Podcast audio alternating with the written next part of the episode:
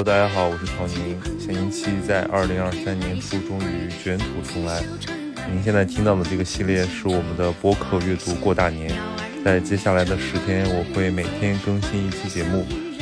来讨论书和人的关系。啊，有很多我们的老朋友会重聚，也有很多我们的新朋友会跟大家见面。啊，有学者、作者、译者、读者，欢聚一堂。也希望大家能够在这个新年里面有一个自己的安静的角落。如果你喜欢本系列节目，欢迎把它分享到你的社交平台。顺祝大家二零二三平安喜乐，兔年大吉！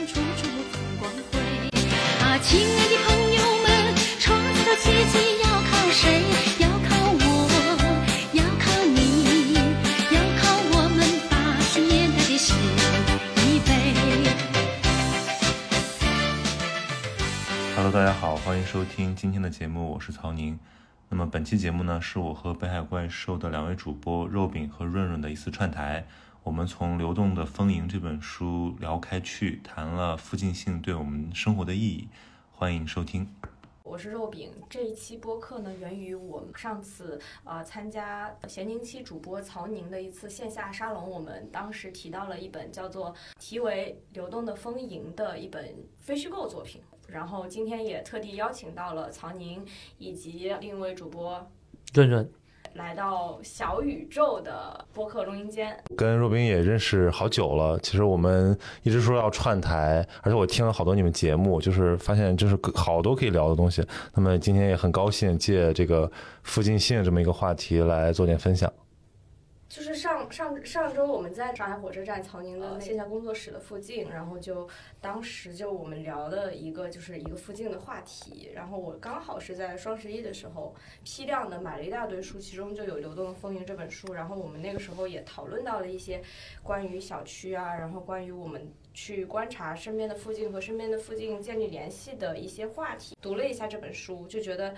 呃，这个书我乍一看还觉得挺有意思的，然后但是读深了之后又引发了我更多的思考，嗯，所以我就先想来问一下你们，觉得就是读这本书最开始是一个什么样的印象，以及看完之后是不是对这个书的印象有一些变化？嗯，要不曹宁先来。流动的丰盈来自东北师范大学徐前进老师，然后这个书就是我是在朋友圈看到的，因为这个书的说实话这个题材它可能并没有特别引人。它的副标题叫一个小区的日常景观，呃，但是我我深入的了解了一下这个书的内容之后，我会发现它的野心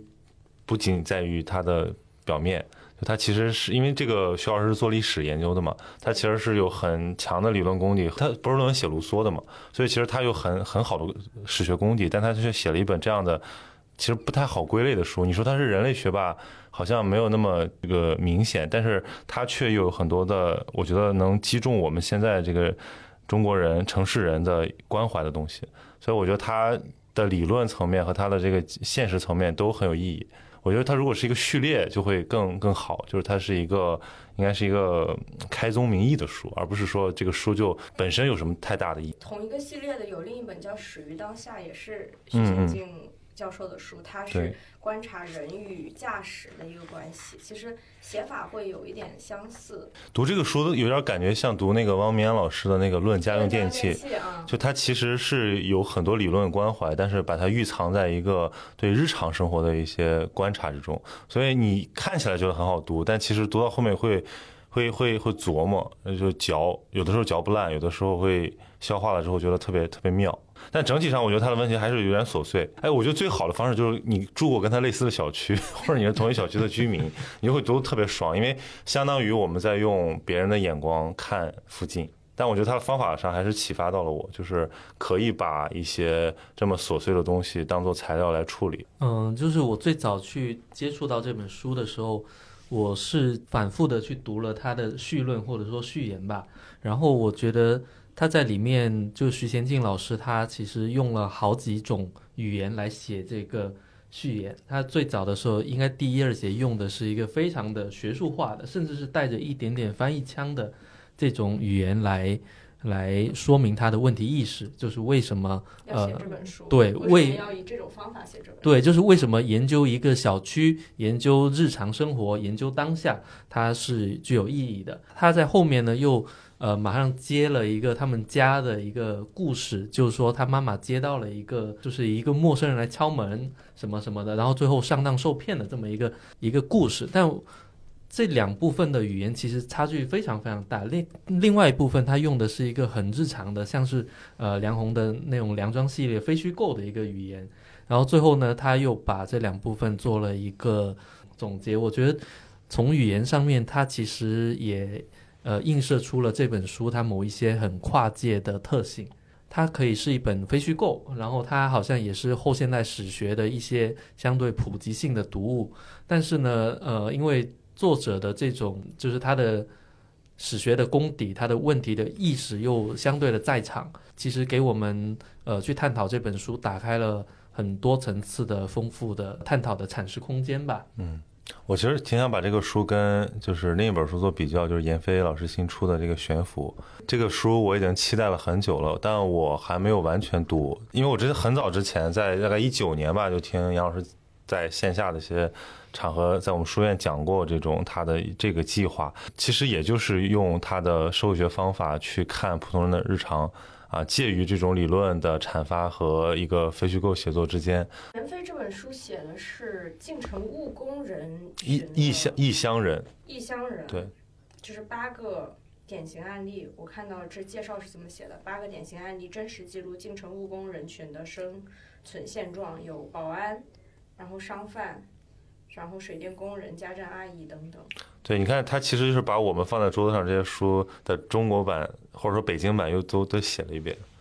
我今天带来这几本书，其实也都跟这些有关系。就是一本呢叫《捡垃圾的人类学家：纽约清洁工纪实》，一本这个很有名啊，这个人行道王国。对，然后还有一本叫《寻找门卫：一个隐蔽的社交世界》，都是近两三年的书吧。其实它都是介于这种。因为他们大部分都是社会学家，或者说有社会学功、社会学人类学功底的记者写的，整体上就是在兼顾讲故事和理论关怀。就是我会觉得，像《人行道王国》，它也是属于写的比较泛的那种类型。然后包括像美国城市的生与死。嗯。但是回到这本书的话，我觉得它首先它已经界定了他作为一个观察者的一个视角，以及他也很少去 judge 什么，他就是很平实的。去把它记录下来，我看到了这些，我看到了那些，就结束了。我看有评论说这个书写的太流水账，但我想，因为我们每个人的生活就是流水账，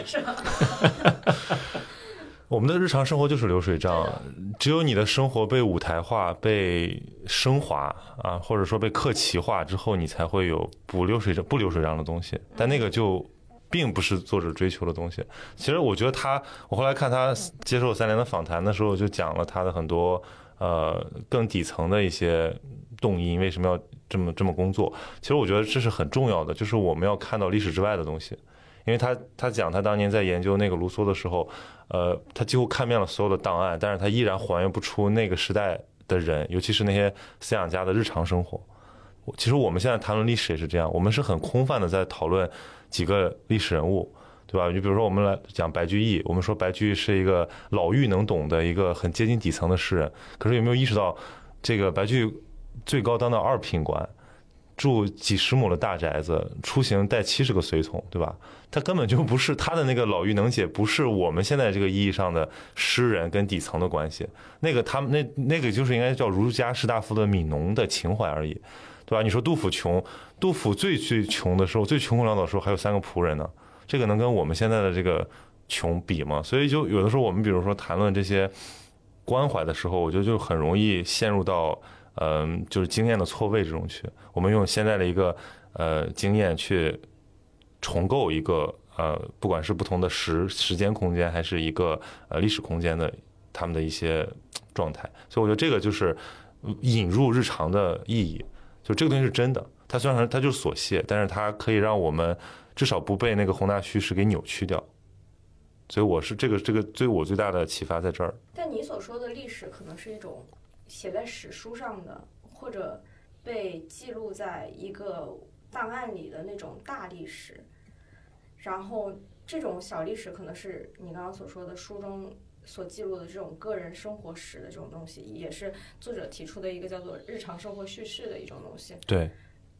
你会觉得说这种东西在现在是一个特别有必要和有意义的东西？我觉得这个是其实对所有时代的所有人都有意义，就是我们怎么找到人在历史中的位置，呃，就是这个东西更可感也更可信，它不太它是它是完全以个人为中心的。嗯就我可以不关心那些宏大的东西，但是我却要知道什么在真实的影响我，嗯，它这个东西是怎么传导的，而这个在现代世界就尤尤其困难嘛。为什么会困难？你比如说，你说那个呃，比如说通货膨胀，嗯最简单吧，我们上过高中，我们都知道什么是通货膨胀。可是有谁能解释清楚通货膨胀跟我生活的具体关系？就这个链条怎么怎么传导的？嗯对，你是学经济的，其实我觉得这个说起来也不容易。你觉得？那所以你看了这本书之后，你会觉得中间缺失的这些链条就被呃连起来了吗？也没有，就是也没有。对，就是我，但我觉得他他的这个问题是重要的，就像项标提出附近，它其实还是去填补一种缺失，它是用一个问题去填填补，嗯而不是一个答案。就是我们为什么会觉得怎么说悬浮或者说不快乐，在在城市里面觉得时间过得很快，然后好像一切没有意义，但其实我们在各个方面已经都进步了。其实，那你要你要去找找问题的解解药，那这个解药从哪里找？可能是需要一个恢复你的某种感受，就像上次我们谈到的，嗯对吧？你生活里的一些麻烦，你的一些呃不知不是那么高效化的人际关系，这些可能就是会让你更松弛，然后活得更有更可感。因为你刚刚讲到一个，就是了解，比如说这个很大的因果关系，或者是一个链条，它的一个具体是什么样的，就是它背后的一些逻辑是什么。我在想，我们是不是还是站在我们自己的角度去思考这个问题？就是比如说，我家附近菜市场的那个嗯卖菜的人，他可能对于市场的菜价是非常敏感的，然后他知道哪哪边可以找到最呃便宜的菜，然后以一个什么样的价格去呃卖出去，他会很灵敏的去做这样的调整。这个是他日积月累的日常的经验所积累下来产生的一种生生存策略。我觉得他可能就不太需要去知道，嗯，比如说。我需要知道通货膨胀怎么影响了这个菜价，对，所以我就在想说，我们所知道的日常是不是还是因为可能是知识分子或者精英阶层的一种常识的缺失？有有这个有这方面的道理，因为我很喜欢举那个周其仁老师的例子，就他说他就他特别经验主义嘛，你看他讲一个东西，比如说就宏观经济，他会用一些小例子来讲，嗯然后你会觉得有被点透的感觉。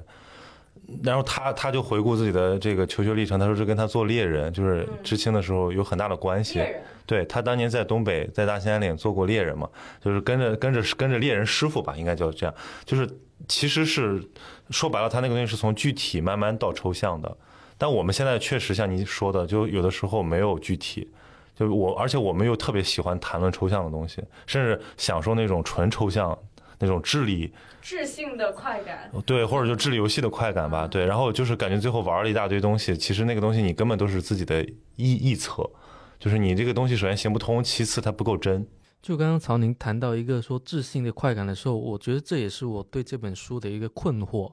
就是我觉得他虽然说了，呃，他在写一个小区，就是他们家的小区，它是非常的日常，但是当我去打开这本书的时候，我感觉到他的呃语言描述出来的这个场景，其实是把一个日常的场景重新的理论化。或者说，他在我的阅读效果里面，他其实给我一种很陌生化的感觉。就是说，我们以前看到一个广场，哎，那就是一个广场，就很具体的，就很多小孩、老人在在那里玩。但是呢，他其实还是会加入一个非常的呃理论的视野，就他去讨论这个广场为什么会会出现在这里，以及它的功用是什么。呃，那我就在想说。对于广场上面有老人小孩，可能大家都会看到，也大家也都知道，并这并不是我们要从这本书里面去获得的内容。那当我们看到这本书阅读完之后，我们感觉自己对于我们日常的呃周围的这些地理的空间有另外的感受，这些感受事实上是不是还是因为这个徐老师的这种理论的视野？其实他是。给了我们另外一双眼镜，另外一套眼光去重新审视这些我们以前呃经常路过却漠视的地方。我觉得理论会让它更更怎么说更 sharp，但是并不会让它更敏感。嗯，敏感是天生的，甚至我觉得这种日常性的观察可能在在拯救很多学者，在拯救很多那种抽象人，就是他需要恢复这种感知之后，他才有源源不断的这种。灵感或者叫洞察力，否则他那个东西会很空泛。因为我当时在学校的感觉就是这样，我听了很多大道理，我也曾经很痴迷这些东西，但我我以为拿着这些东西我就可以去丈量世界了，后来发现完全不行，就是你你必须要花时间扎在那个地方。其实那不用不是什么特别呃，我觉得需要智慧和一些天赋的东西，它就是一个笨功夫，一个时间，一个耐心。因为聪明人总喜欢。揣度，然后甚至很很武断的去呃评判别人的生活，但是其实那个就是不真实的，对。当然我们可以说，因为我们在城市里都是陌生人社会，我们没有必要掌握那么多信息，这可能会对我们没有帮助，而且可能会把我们扰乱。呃，我觉得也 OK，就是你也可以活的什么都不知道，你就知道你想知道的东西就 OK，然后你所有东西都可以接受这个高效的现代社会的便利，我觉得没有什么问题。但是呃，不要遇到例外状态。就比如说疫情，这就是例外状态。我之前跟那个 Steve 就在聊这个事情，就是我觉得疫情对对我最大的影响，就是它让我意识到，不是所有的生活的便利都是理所应当的。嗯，对，比如说这个城市的这个供应链，供应链到底是什么？你原来你可以半个小时之内叫到最新鲜的菜，对吧？美团外卖或者盒马先先生就送到你家门口，然后现在你突然。是这个样子，这些东西你要想清楚是很难的，你只有去观察和探探索调研，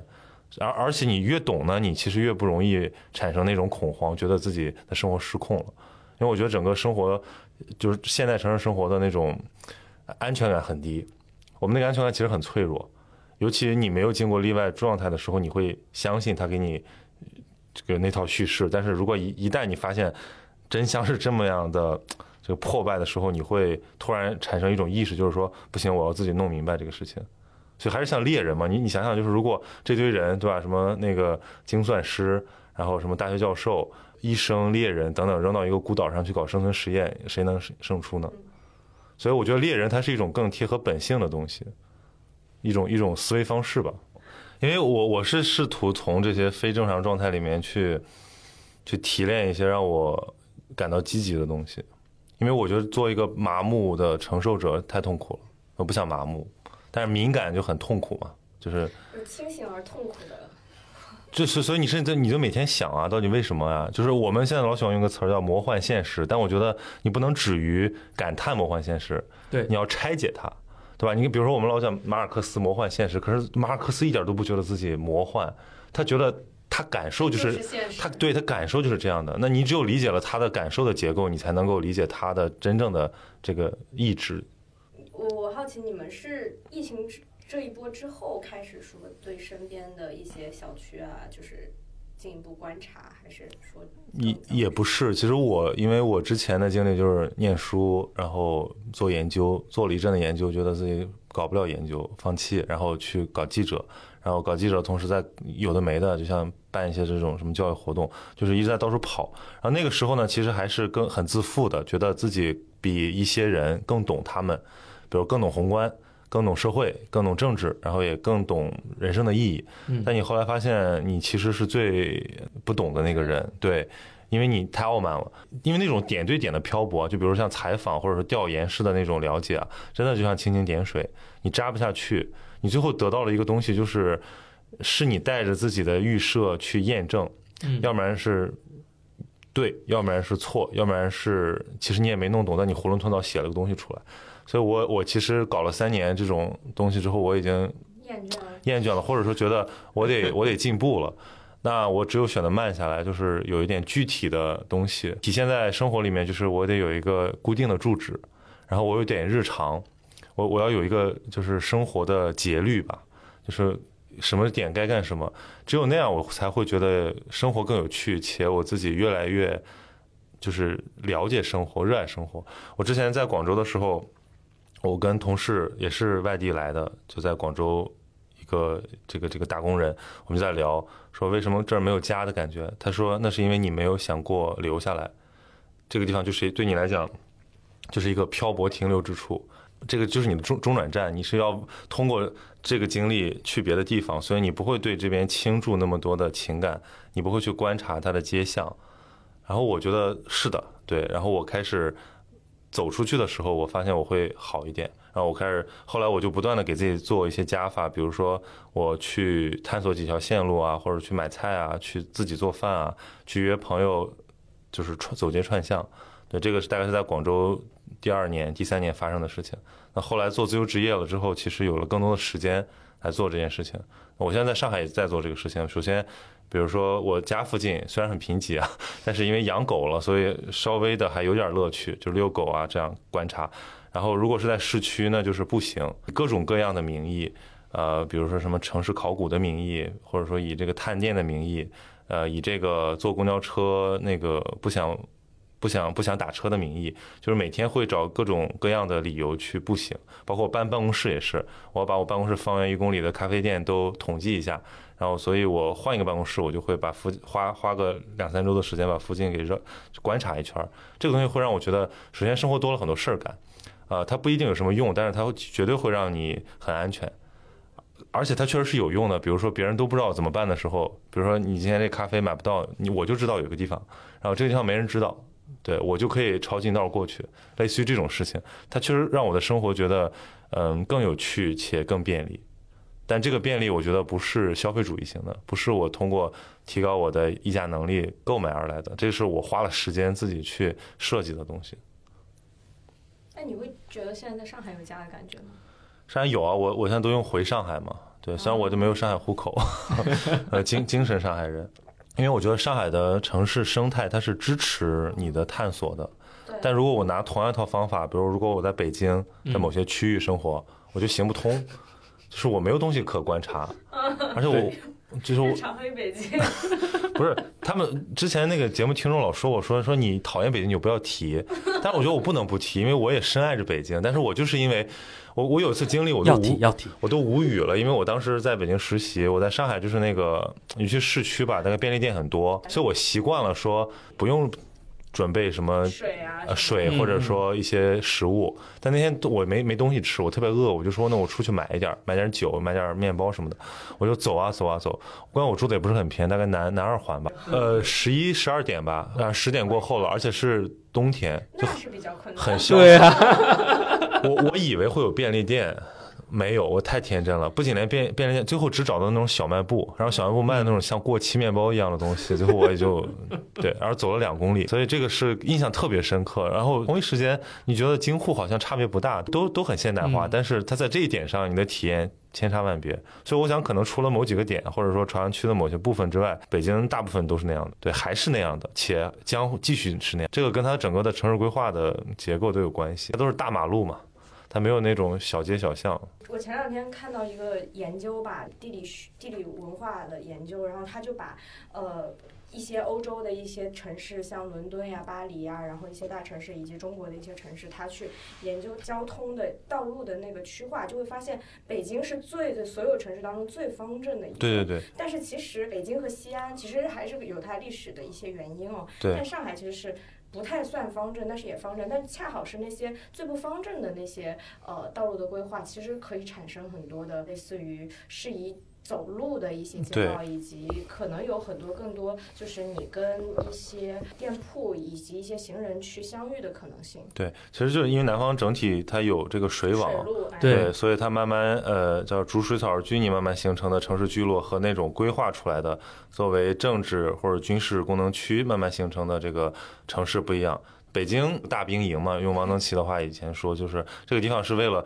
军事和政治上的目的而慢慢变得重要且聚聚居起来的。新中国之后也经历了再一次的这个过程。对的，因为我记得我以前去对比那个北京、上海跟广州三个城市的街道的时候，就会发现它很它特别不一样。就北京像你们说就那样，然后上海呢，我到现在我发现我在上海走路的时候，经常都没有办法分清楚它是什么走向，就那个街道，因为它是。有一部分是顺着水网，然后另外一部分呢，就你感觉这个城市它是有严格的，就是它是不断的在建造，对对对。然后呢，广州的话，从这几十年它的城市中心是沿着珠江不断的，然后现在已经从河北到了河南，嗯。就是广州人他会把珠江叫河。但我觉得深圳在这一块也挺有意思的，就是它有一部分它在模仿北京的那种棋盘格，但另外一部分呢，它又偶尔想模仿一下香港。其实香香港的那些道路也是特别的乱的，就它很自然，所以我觉得总体来说，深圳的那个城市的道路图看起来就很奇怪，就有一部分他好像突然想要规划，然后又放弃了，隔了一段时间又想起来了，嗯啊，就那种感觉。深圳又很贵，所以他是它是很寸土寸金，就是画成了网格，经常这边还特别郁郁葱葱，特别宜居，你拐个马路发现那边是个大工地，而吵的不行。而且可能你明年再去那边又是新一番面貌。有好几个深圳的朋友，就深圳土著，在深圳长大的年轻人跟我说，他们就不认识自己的家乡，可能出国多少年回来发现，哎，我家这变样了。就这种这种感受，其实。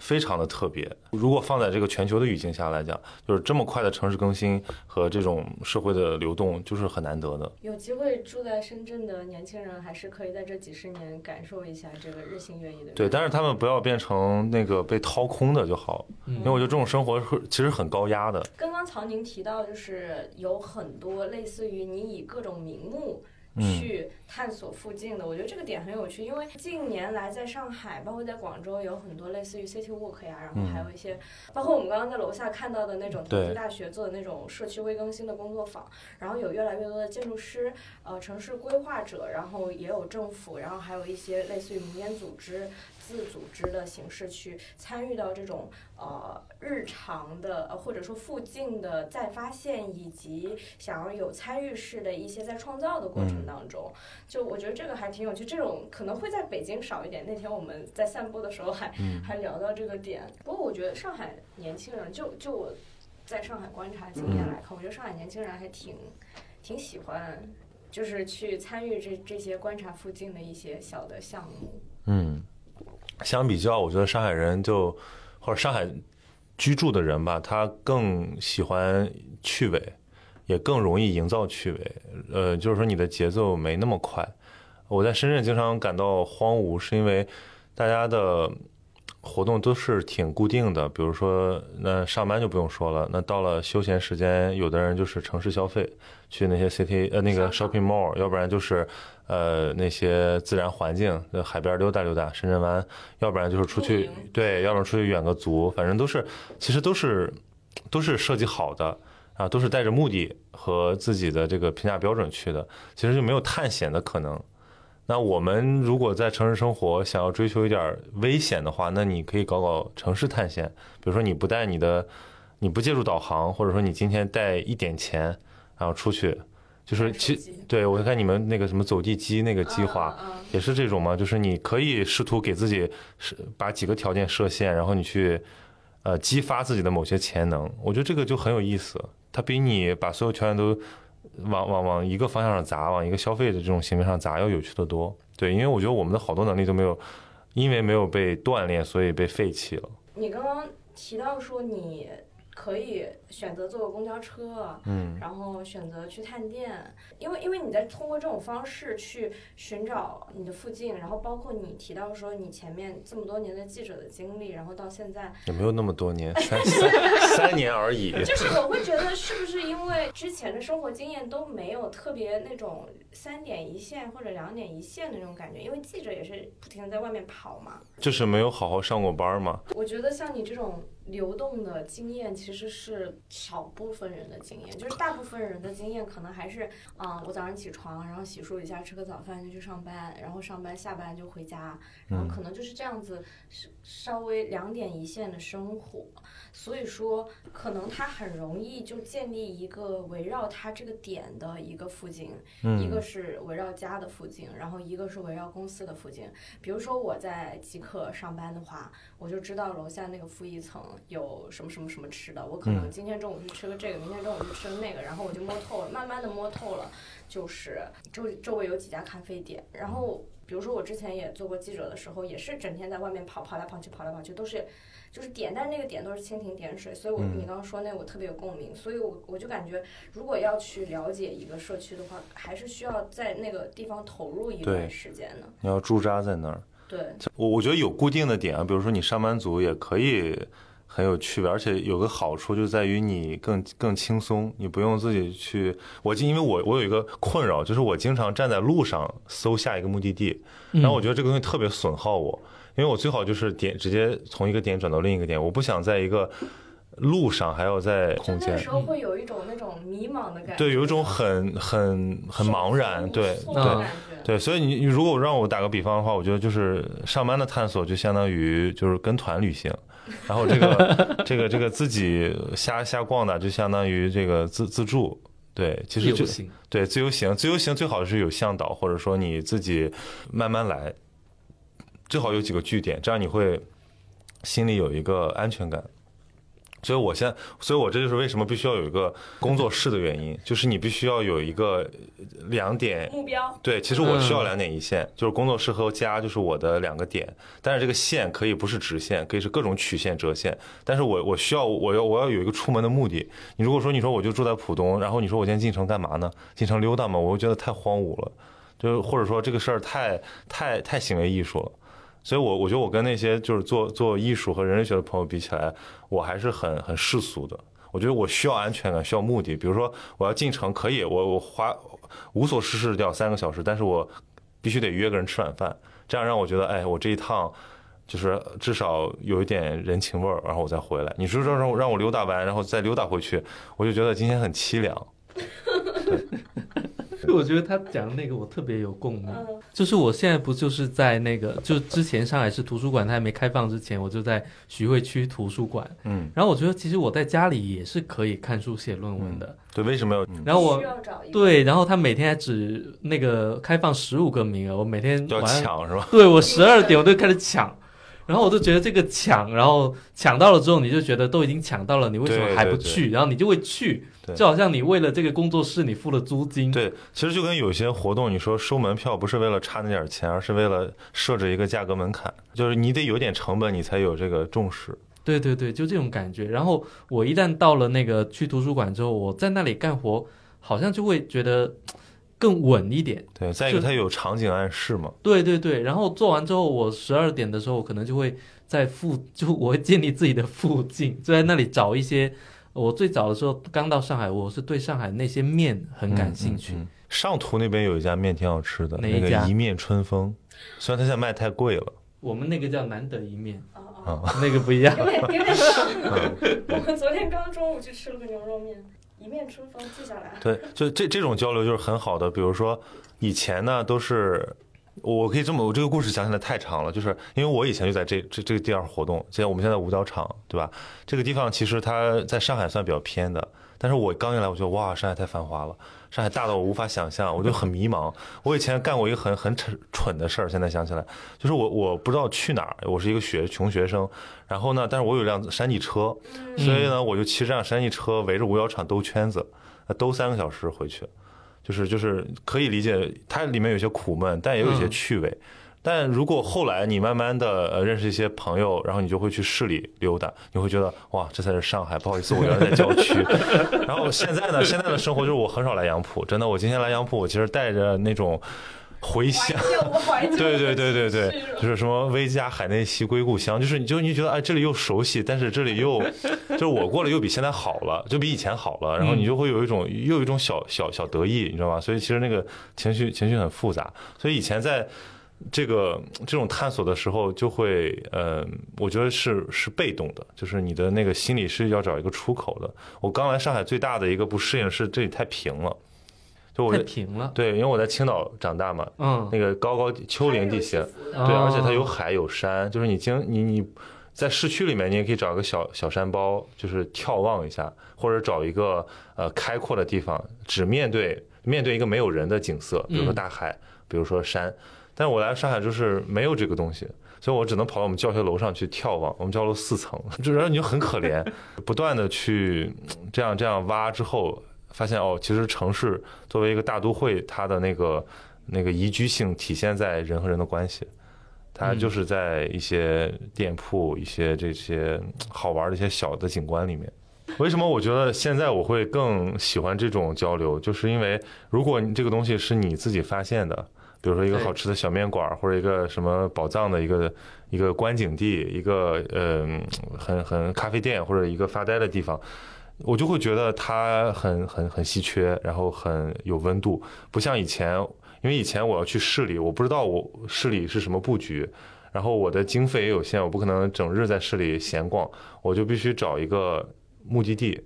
强行规划出一个小线路来。那你就是大众点评啊，所以你会觉得蛮单调的。而且我去了那么多次市区啊，就是就是就是静安、徐汇那块儿，我都没有搞清楚这到底哪个哪是哪。直到我自己这样趟过几次之后，我知道哦，原来巨富长是这样排列的。然后你也可以不借助导航，所以后来我把这个归结为你对一个城市的关系，就是你你觉得这是家，那你就可以不再不借助导航，对吧？你可以或者你手机没电了，或者你手头没有钱，你可以在一个区域打发一段时间。这个这个绝对是一个标准，因为现在这个都很难。嗯，如果把我放到一个陌生城市，这是不可能。但其实我们本来每个人都有这个能力，我们本来的生活经验里面就没有这么方便的工具。其实我觉得是的，就好像说我上大学之前，其实我没有怎么坐过地铁，汕头是不会有地铁的。嗯，然后我觉得地铁的，就我刚坐地铁的那种感觉，就像你现在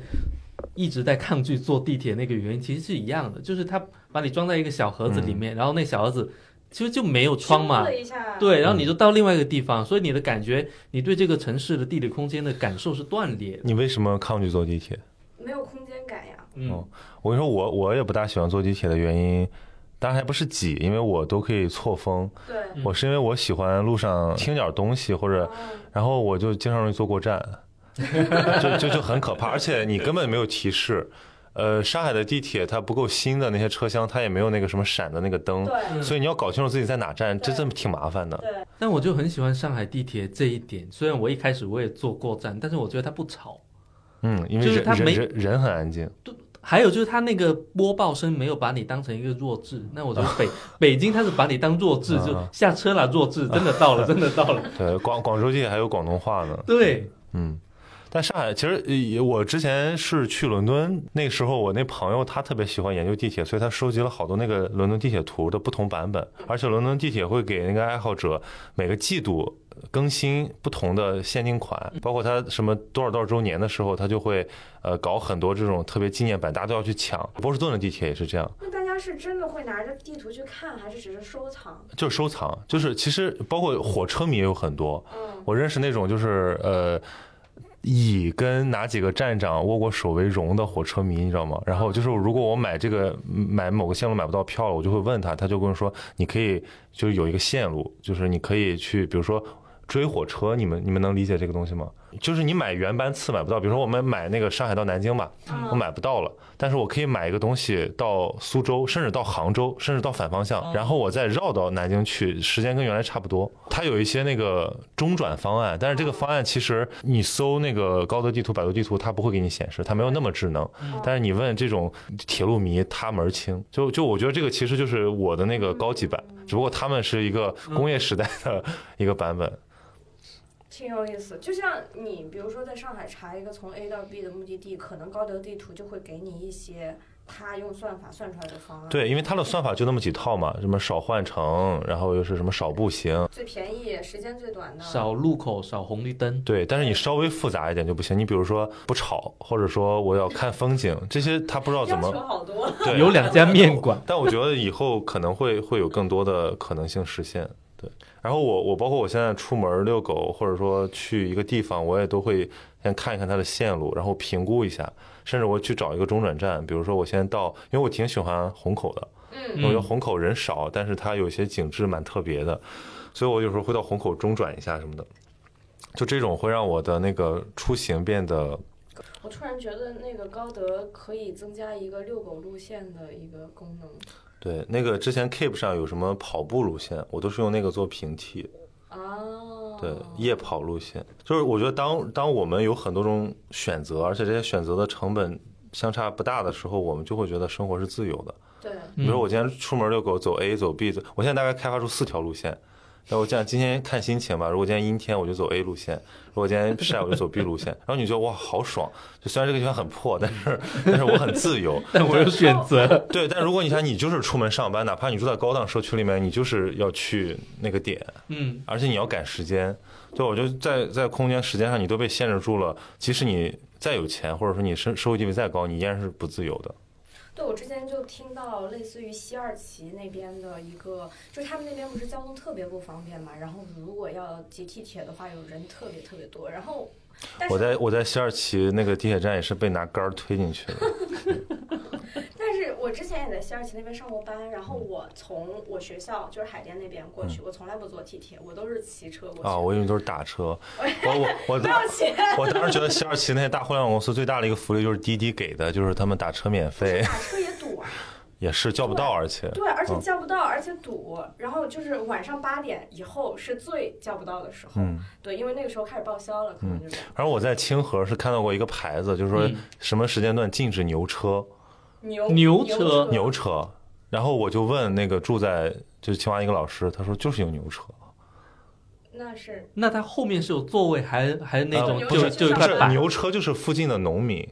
就是他要处理一些东西，可能拉拉走拉货的，他必须要经过这里，但这个地方已经已经现代化了，对。我还以为他拿牛车拉人。就 anyway，我我想说的一个点就是，其实骑车就很方便，然后就是你避开了机动车道以及一些公公共交通需要拥堵的地方，然后很多人他也就是脑子里没有那个意识，就是他只只会就是他习惯了城市的系统之后，他只觉得我唯一的一个方案就是啊坐地铁或者是坐公交，那唯一或者打车就唯一面临的就是堵。哎，我问你，你觉得就是？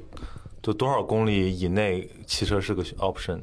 对于我来说吗？嗯，十。哦哦，那你很厉害。我觉得，我觉得五到五到十吧。对，十有点夸张。五我一般会骑车。十可能得骑将近一个小时。对对。如果有辆好车的话，可以更快一点。是，现在也在也在复兴。现在这个。骑车又变成一种新风尚，而且自行车越买越贵，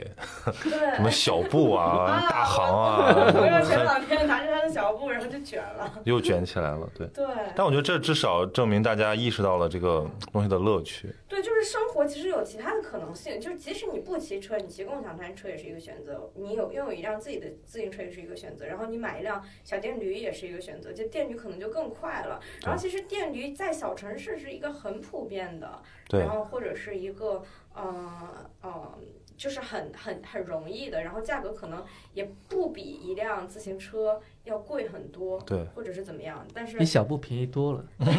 便宜十倍，对呀，对，就是反正以前在北方生存经验是，如果这个地方电动车特别多，你会头很疼，就是开车的人最讨厌的那种，是吗？走路的人挺讨厌的。我第一次去济南就是这样，我从济南站出来。就是那怎么说呢？这样可能不太尊重啊。但就真的是我的感觉是像蝗虫一样的电动车从我面前 咵过去，啊！然后我当时整个人慌了，因为青岛没有什么电动车，青岛不适不适合骑这种东西。然后我当时就很害怕，我就走路就变得特别警惕，就是就是东张西望的。对，后来上学，呃，我觉得上大学给我的最有自由感的事情之一就是买小电小电驴。嗯。然后我们学校有一个叫本北高速的东西，就是本部和北部，本部和。北区，北区，对，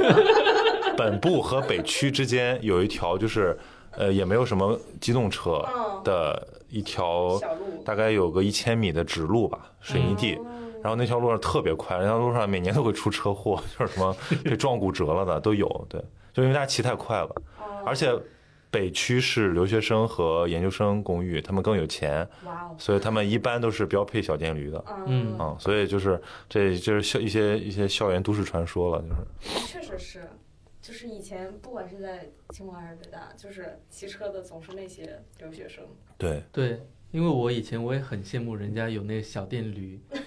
因为这个符合我从小到大的一个生活经验，就自己拥有一辆交通工具，嗯，实现出行自由。对对对，然后你那个城，就是你活动范围就那么，呃，就五公里以内，我觉得骑小电驴是很方便的。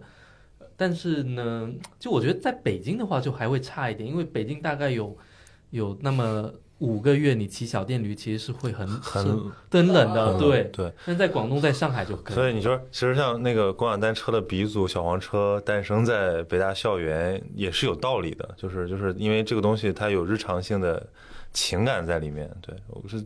呃，我我其实我觉得骑电动车这都很很有的聊，因为我是一个电动车爱好者，因为我你有吗？我现在有啊，我我的电动车现在八千块钱，哦，是是是个贵的，是呃，其实你看起来很很很破，特别像那种送快递的，是小牛吗？呃，雅迪。哦，但我当时在小牛之间，小牛和雅迪之间犹嗯豫。犹豫，因为当时小牛做的最炫，但是它已经是新国标了，速度上不去，所以我买了一个最后一批新国标前的车，就是它速度可以开很快，而且是可拆卸电瓶，那车看起来就像个小摩托一样。对我我我有次在江边骑还飞出去了，就真的可以开很快。是你飞出去，我飞出去了啊！，我飞出去，那个车撞墩子上了，我啊我飞出去了。然后我就人生的小唯一的小车祸，就是你撞到那个墩子上的时候，你当时大脑其实非常清醒，说嗯操完了，然后就 就飞出去了，就那一秒非常漫长，就是说哇不行我要飞了对对对，真的就是该怎么办呢？然后啪哇，然后滚滚好几个圈儿，然后我的第一反应就是想摸一下我的手机，所以后来我也我也我也反思了一下，就是天呐，我的生活就是真正重要的东西就那么几个。然后小说到小电驴，就是不仅是学生爱骑，其实老师也很爱骑。嗯，我当时看我们中文系一个教授，他特上上课特别儒雅，然后就是这呃搞唐宋文学的，特别有魅力，然后长得也挺清秀的，就是学生心目中的男神。然后有一次我在光华楼看到他推了个小电驴出来，不仅推小电驴，前面还有那个那种特别 那种卡卡哇被子伊的那种，那个被子是那种那种粉红色的。哦，然后我当时就，唉，那是个男老师。男老师，男老师。嗯，特别特别有喜剧效果。但是因为你知道这个东西不让推上楼，但是他怕丢，他就一定要推上楼，就是啊所以就是就是他的那种那种课堂上的那种风雅浩然之气和生活里面的这种就是非常非常乡土的气息，让这个人更完整。了，是骑了老婆的电驴来上班。反正很可爱，就是。然后好多老师也骑小电驴，所以我觉得这这个比较正常吧，就是我们什么时候能，第一，我们的生活的呃区块不要那么大，不要像北京，你动不动就十公里起。对，啊、要上高架不方便。大家比较近，比如说你都住在，你像小宇宙的他朋友这些朋友们，我都问，他们都住在附近，对，所以他们可以什么带宠物来上班，或者就是打个车十块钱来上班，压力不大。但如果我们就是叫他们之前北京出了一个报告，说什么通勤一点五小时以上就算，呃，叫什么？就有一个概念，就形容这个通勤压力很大的嗯这个人群。就是人均一点五小时以上，类似这对种，。你像比如类似于说你住在金山，然后你什么来来杨浦上班，真有这种人啊。嗯，对住在青浦去张江上班，对，就每天在嘉定来静安寺上班，对，每天每天 反复横穿城市，甚至是住在苏州 来来徐汇上上班，对对。就我觉得这个他的那个消磨，其实是不知不觉在掏空我们的。是的，那我就陷入一个沉思，因为我在想，我可能以后就是那个曹宁说的那种骑着个小电驴去上课的，对啊，你这种大学老师这种多好。这个真的是我很想要的生活，因为我根本没有办法，因为你刚刚不是讲到那个从嘉定到静安寺上班，那个是我朋友，嗯，然后我觉得那个因为他们刚在嘉定买了房子房子但他的工作在静安寺，对。所以每天就得就是消磨。那你说他买房当然是很幸福的事儿了。对对有有自己的这种安全感，但他又要缺失掉一个，对，所以感觉人生就一直在加加减在矛减。盾当中，对对就除非达到一个有钱的景点，你就在可以在静安寺买一套房子。对，那财财务自由的终极理想，对，住进翠湖天地然。后如果调回嘉定呢，又那个就是职就就业的就职业的前景又会受到很大的限制，其实也是确实。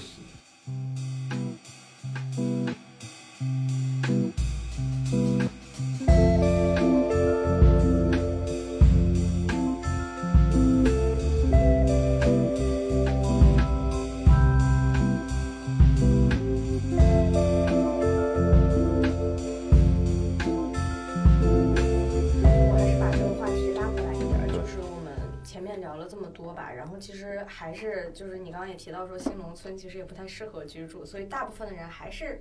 慢慢的涌向这个城市，然后就会看到城市里有不同的这个阶级的人都聚集在这里。这个也是你看很多学者他们就喜欢去观观察这些边缘人。我们说的所谓的边缘人，其实是。它不在主流的一个媒体或者渠道，一些一些一些公共领域的渠道去发声，然后就包括可能吃个饭，他不会去发大众点评，但是可能发会发大众点评或者会发小红书或者会发朋友圈的人，都是一些啊年轻人，或者说受过相对 well educated 的人。我们会发现，其实这些人的声音就很难去很难去捕捉到，然后我们去观察的时候，也只能是以一种。一种外人的形式去观察，就你你你最开始就是一进来的时候你就说，哎，我们要来聊一下寄生虫。嗯嗯嗯，对，为什么要？其实我是上次咱们聊完附近之后，呃，尤其是那个润润他讲了这个附近的阶级性。嗯，其实我我我当时是嗯被启发到了，然后或者说我会开始从这个角度再重新看我们的这些实践。呃，因为我看《寄生虫》那个电影，其实我觉得《寄生虫》和《燃烧》是这几年对社会议题，尤其是东亚社会非常尖锐的两个文本，电影文本。对它的里面讲那种社会隔离，然后讲这种人的压抑、扭曲。呃，但是这种压抑、扭曲，它又是呈现为一种一种新自由主义经济的欣欣向荣，对吧？所以就是会让你更加的觉得，呃，有问题。可是你不知道怎么，它的壳，它从哪开始敲开它。我这不最近这一年都在遛狗嘛，所以我就看到我们附近的这个叫什么高档小区，我也就有一种窥视的感觉。我会发现高档小区居然是会拉那种网的，你知道吗？就是那种像就是带钢刺的那种钢丝圈的网哦，就看起来非常像占地。是它小区外围吗？小区外围，对，就它内部的呃景观，不管是围挡还是说它的什么绿植，都特别的。让你觉得很温馨友善，但是它的外围墙一定是绝对的安全，嗯，特别要不特别高，要不然特别密，要不然就加上那种东西，嗯，就是让让如果我不是这个小区的人，我从外面看我就觉得不寒而栗，我觉得这里面一定是关着重刑犯，对，怕他们跑出来，对，然后包括其实如果去一些很好的小区，也会有这种感觉，就是他们的那个系统很复杂，比如说什么地库直接哪几个电梯啊，对吧？就是就是进去会觉得它很密闭。它就是一个封闭式小区，绝对的私密性，对，而且你作为一个陌生人是很难在里面很顺畅的。它不是为你服务的，它也没有提示，呃，包括一些外卖员，他都会反映说最难送的或者最难搞的一帮人，就是这帮住在这个高级小区的人，他们脾气很差，他们要求很多，但是这个地方又不能骑电动车，然后动不动我要走一点五公里进去给他送一个东西，还。还还还骂骂咧咧的，就所以我会觉得这其实都是这个社会的缩影。所以我们说疫情有很多乱象，对吧？基层治理的很多很多让人大跌眼镜的东西，但是其实有没有考虑过，呃，那只是一个怎么说美美丽的面具被戳破之后的结果，就是那只是一个面具。但当有一天它可以怎么翻身农奴把歌唱的时候，这是有很灾难性的后果的。但是这个反思应该从更早一点开始，不能只说人家素质差，不能只说就是人家拿了钱不办事儿。当然他们是这样做不对，可问题是结构如此。你有就是这些高档小区的住户有在乎过这谁在为你服务吗？他们在想什么吗？对吧？他们有什么诉求吗？这里面有没有什么不公正的东西？对他们不屑于去了解这些东西。我觉得这有一点点像我们前两天看的那个白莲花度假村，非常非常好。然后我觉得第一季里面他就讲了一个白莲花度假村，就是白莲白莲花就是那个白莲花的意思吗？对，White Lotus，就是他现在出了两季，第一季是讲阶级矛盾，第二季是讲性别性别矛盾。嗯，对，就第一季里面他是有一对。呃，是有一个家庭，然后他们到那个白莲花度假村去度假，然后这个剧透是可以的吗？可以可以可以可以，因为只是部分剧透。然后那个就是他这个家庭的主人是一个妈妈，那那个妈妈是一个企业高管，然后有有一个不太有用的丈夫，然后他的女儿呢带了一个朋友，然后他这个女儿是一个呃，我看了一个影评，他就说他是一个白左，就是他受过，对他看过很。他受过很好的教育，然后整天拿着那个维特根斯坦啊，尼尼采、弗洛伊德，然后呢，他讲讲起话来一套一套的，非常的理论正确，对他妈妈也非常的批判。呃，但事实上他一直都在享受着，呃，新自由主义带来的各种东西。然后对他周围的这些给他服务的酒店人员，他也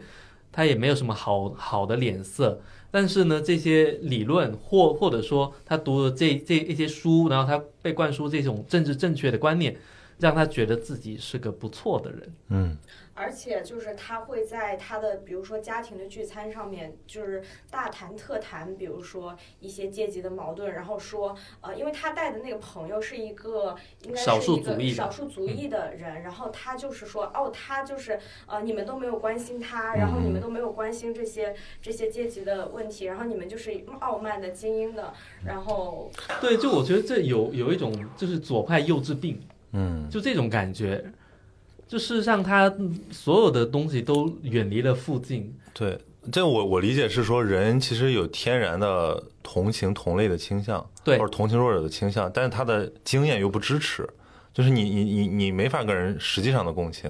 所以所以就就变成寄生虫里面的那种。你你说寄生虫里面的那家富人，对吧？他们其实从各方面看不算很差的人，嗯，有素养，对吧？又是社会中间，然后其实对这些人虽然是。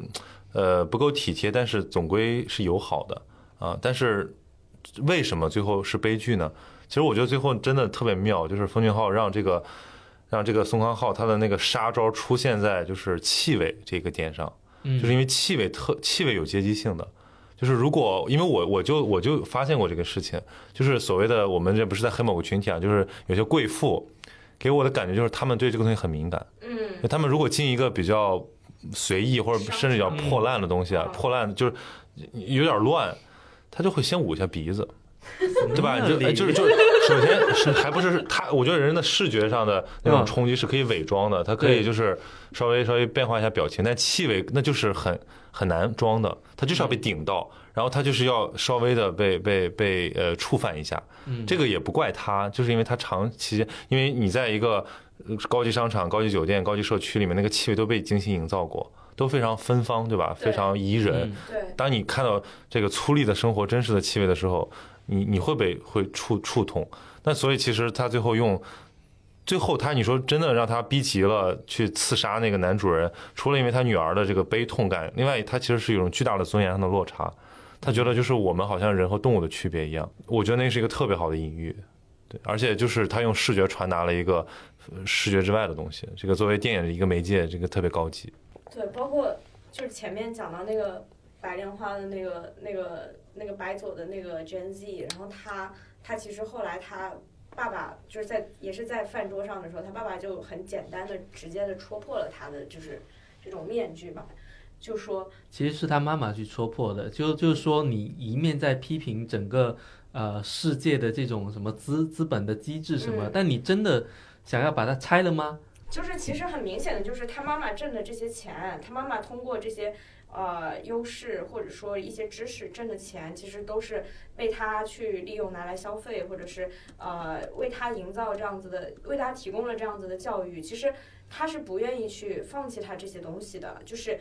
有钱人他们是不会放弃他们的这些呃 privilege 的东西，然后去去去去真的跟这些穷人达到一个平等。就即使他们愿意去关怀呃底层的人民或者是更下等的人民，但是呃他们是拥护这个阶级的。嗯，哎，你们有有没有看过一个片子叫《荒野生存》？它是一个真人真事改编的，就有这么一个人从 Emory 毕业之后。厌恶了他家庭的这种中产家庭的伪善，所以选择就是跟家庭决裂，然后打零工。呃，他的学业和前途都很好，本来要去读什么呃哈佛法学院，最后他选择就是徒步打工，最后去了阿拉斯加，要感受荒野生存。但很不幸，他最后没有活着回来。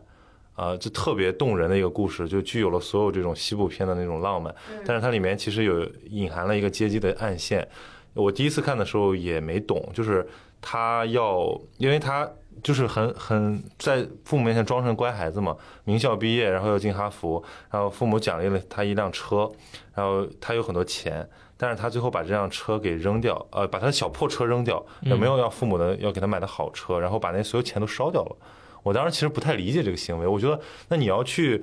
你要去打零工，你要去那个呃环游世界，你为什么不用这些钱呢？我多次看这个电影，我最后感觉其实他是要用这种仪式跟他的阶级决裂，嗯，他厌恶一切他父母给他的东西。为什么有的时候我们觉得那个就是富二代要用余生治愈他的童年，就是特别壮烈啊？有的时候就是真的那个东西，你要不是彻底的毁灭，他完不成那么大的转变。他必须要放弃，可能在那些东，那就那些东西在他眼里不是像在我们眼里那样的价值，可能他更多的是有一些就负担。那我问一个问题，就是比如说我们之前聊过菜市场，嗯，那还有什么样的场场域会对你们有特别的这种刺激，或者特别的兴趣，就可以甚至作为一个对象来进行更深入的观察的？我其实特别比较喜欢逛，类似于其实和菜市场有点像，就是超市，嗯，大商超。对大的卖场的超市，我以前我我很小很小的时候啊，就不知道从哪个报纸上看到说，外国有那种去大商超捏方便面解压的人。有。有 有。还有把手插进米缸里，啊，这个我会做，就是真的很这个对这个对米没有伤害。对对，捏方便面有点缺德了，但是但是插插米、插插这个绿豆什么的，练练铁砂掌。解压不是是我当时我我小时候还干过一个事儿，就是我去吃那个试吃的。啊，对对然后我看我到底是能就是吃多少种种类，后来我发现我这都能吃饱，你知道吗？就是 就我从头吃到尾也没有人拦我，然后你吃的有点噎了，然后走到前面给你喝杯饮料。当然当然那个时候还是一个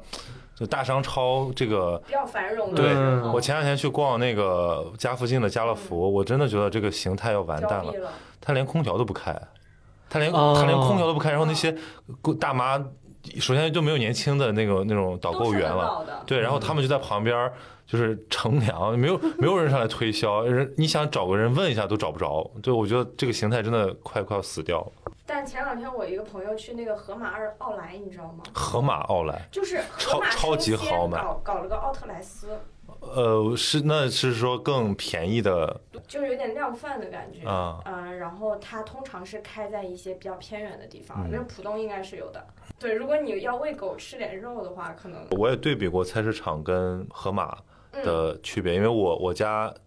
对面就是盒马，我哦我离盒马三百米，哦就是如果算河区房的话，我们家就妥妥的。河区房对对，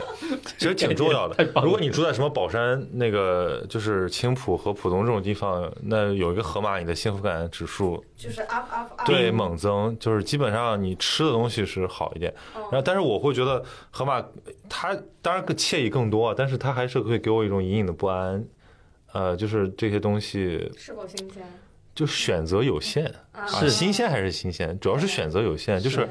就是我只能买这些东西吗？就是你你有时候会经常这样想，嗯，然后而且它现在就是它的它的那个毛利最高的是它那些自制的预制菜什么的，啊，对。对，所以然后我有时候会觉得我这就是浇灌的那种感觉。那你会买预制菜吗？我买啊，我现在主要买预制，确实确实觉得呃省一大半时间，但是我会我会想说，这会不会就是把我以后就没有处理这个生鲜的能力了？嗯，对吧？就当一个事儿太方便之后，你就觉得它原来的样子是不可接受的。我目前觉得预制菜不可接受。上一段时间那个肉饼从他的前司那里拿回来一些预制的面，然就是后它是一个高端的方便面，你可以理解。对，然后我觉得应该也算挺高端，但我觉得给我一个感觉就是，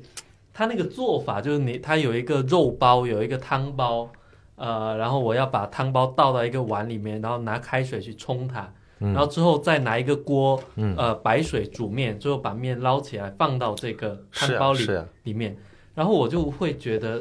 如果这样，我还不如自己，我那次点了个外卖，然后点了一个什么什么那个小满粉。嗯，它也是需要你去这种 DIY 对我，关键是我点了外卖，我就是说送过来让我自己煮。我当时就说，那我点外卖干嘛呢？对吧？对啊然后，但人家是为了这个东西，因为面这个东西就很难，坨容易坨。对它容易坨，对它，的时间影响很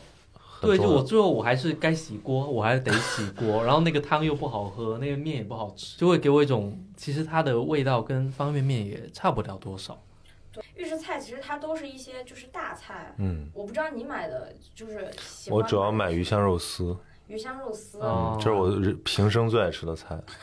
偏偏河马有。他还是会努力的去复刻一些就是原原有的风味，嗯嗯，但是就是他其实是喜比较喜欢去做一些大菜，因为这样子就是利润会高一点，就是价格会嗯啊，就是对，比如说什么酸汤肥牛啊、对腌笃鲜就啊，是这种你一个卖个三十多对你在家里可能就很难，就是你要自己去做就比较麻烦的啊，这些是东西。就我自己原来会做鱼香肉丝，就是原始版本，嗯，超麻烦，就备料太麻烦了，对，哦所以尤其是那切，对吧？刀工刀工达不到，而且就是你要备好几种材料嘛，对，就因为他上周说你那朋友去那个河马奥奥特莱斯，就是最后我记得那个总价是一百五十多块钱，然后他又后面给你加了个减号，减了六十块钱，最后你就实付嗯。九十块钱。然后我看到那张单子的时候，我是爽的。嗯，而且他肯定办了那个超级会员吧，就是之类的我跟你说，盒马超级会员，它最最牛逼的点，它就每天让给你送你一些菜，啊然啊，后就每天你，我就说，哎，我们去捡菜了，就是去去捡一些那个送的东西，还有有时候送饮料什么的。然后，但其实你要买够十九块还是二十九块，你最后又买一堆没有用的东西，对，对对对。买一堆小零食什么的。就我看了之后，我就觉得啊，好爽啊！就有一种我以前在当当买书的那种快感就来了。对，但是我那天我就很仔细的去看了它每一块肉跟菜的那个价格，然后我发现其实并没有便宜。肯定啊，你想想啊，对啊，就就是也不符合逻辑。如果他卖的比菜市场还便宜，他怎么可能在商场里面有这么好的一个店面？但是河马奥莱它是开在一偏远的地方，就是嗯它可能是就是像奥特莱斯的营业模式一样，嗯它可以拿到更低的租金，嗯然后它在运输的成本上也会更便宜一点。但它不会想赚你更少的钱，我觉得这个是很重要的。对对对，确实确实。因为会去那边买的还是一些就是偏不会去菜市场买菜的对人。，而且我觉得这个就慢慢的就会，因为你先习惯了，然后它涨价你也就慢慢接受了，就像这个温水煮青蛙一样，哎，是吧？对钝刀割肉，哇，你最后也不知道自己怎么就，我现在盒马随随随便便买买就一一两百，啊，啊，是啊，就是那你都买的什么？就除了鱼香肉丝，就是就是日用的，我我基本生活用品、日化这些东西不在上面买，就是基本就是吃的喝的，嗯，然后有时候还买花，然后我后来觉得我疯了，我在我在盒马买花，这真的很贵。荷花，对，但他他就是那种就是就像有点像那个精品店的模式，就是嗯每个品类给你选几种，然后让你刚好满足你不差的需求。包括他选的酒也是，因为我比较喜欢喝酒嘛，我就会去那儿买酒。后来我发现不行，他他第一卖的贵，就是他其实他选的太不丰富了。那所以其实我觉得盒马它。总的来说，你从功利主义的角度来讲，它还是在最大范围之内提升了大多数人的幸福感。嗯，对，是一个发明吧。对你虽说它可能这种商业模式，呃，会让一些附近消失，让菜市场倒闭，让大家的生活变得类型化，那它总归呃比没有好。如果它没有，那我不知道我们怎么能够忍受住在那样的地方，对吧？就是住在那么偏远的，就是睡睡觉的一个一个大楼里面。嗯嗯嗯嗯嗯，我觉得也是，就是它毕竟还是提供了多一个选择，只是看我们怎么去使用它。比如说我自己，我是现在是发现那个盒马他们的呃香油，还有它的料酒都特别好，嗯，就一是品质特别好，二是价格也性就是也很低，就性价比特别高。然后我觉得这个其实还是要基于我自己跑到那个对比了之后，线下的商商超对，然后我用了好几瓶料酒之后，我对比出来的一个结果。嗯。然后我就会选择性的去买河马自己，就因为这一部分是它不可替代的部分嘛，嗯。啊，然后我会更重视这个对，而且河马它其实就像你说的，就是和这种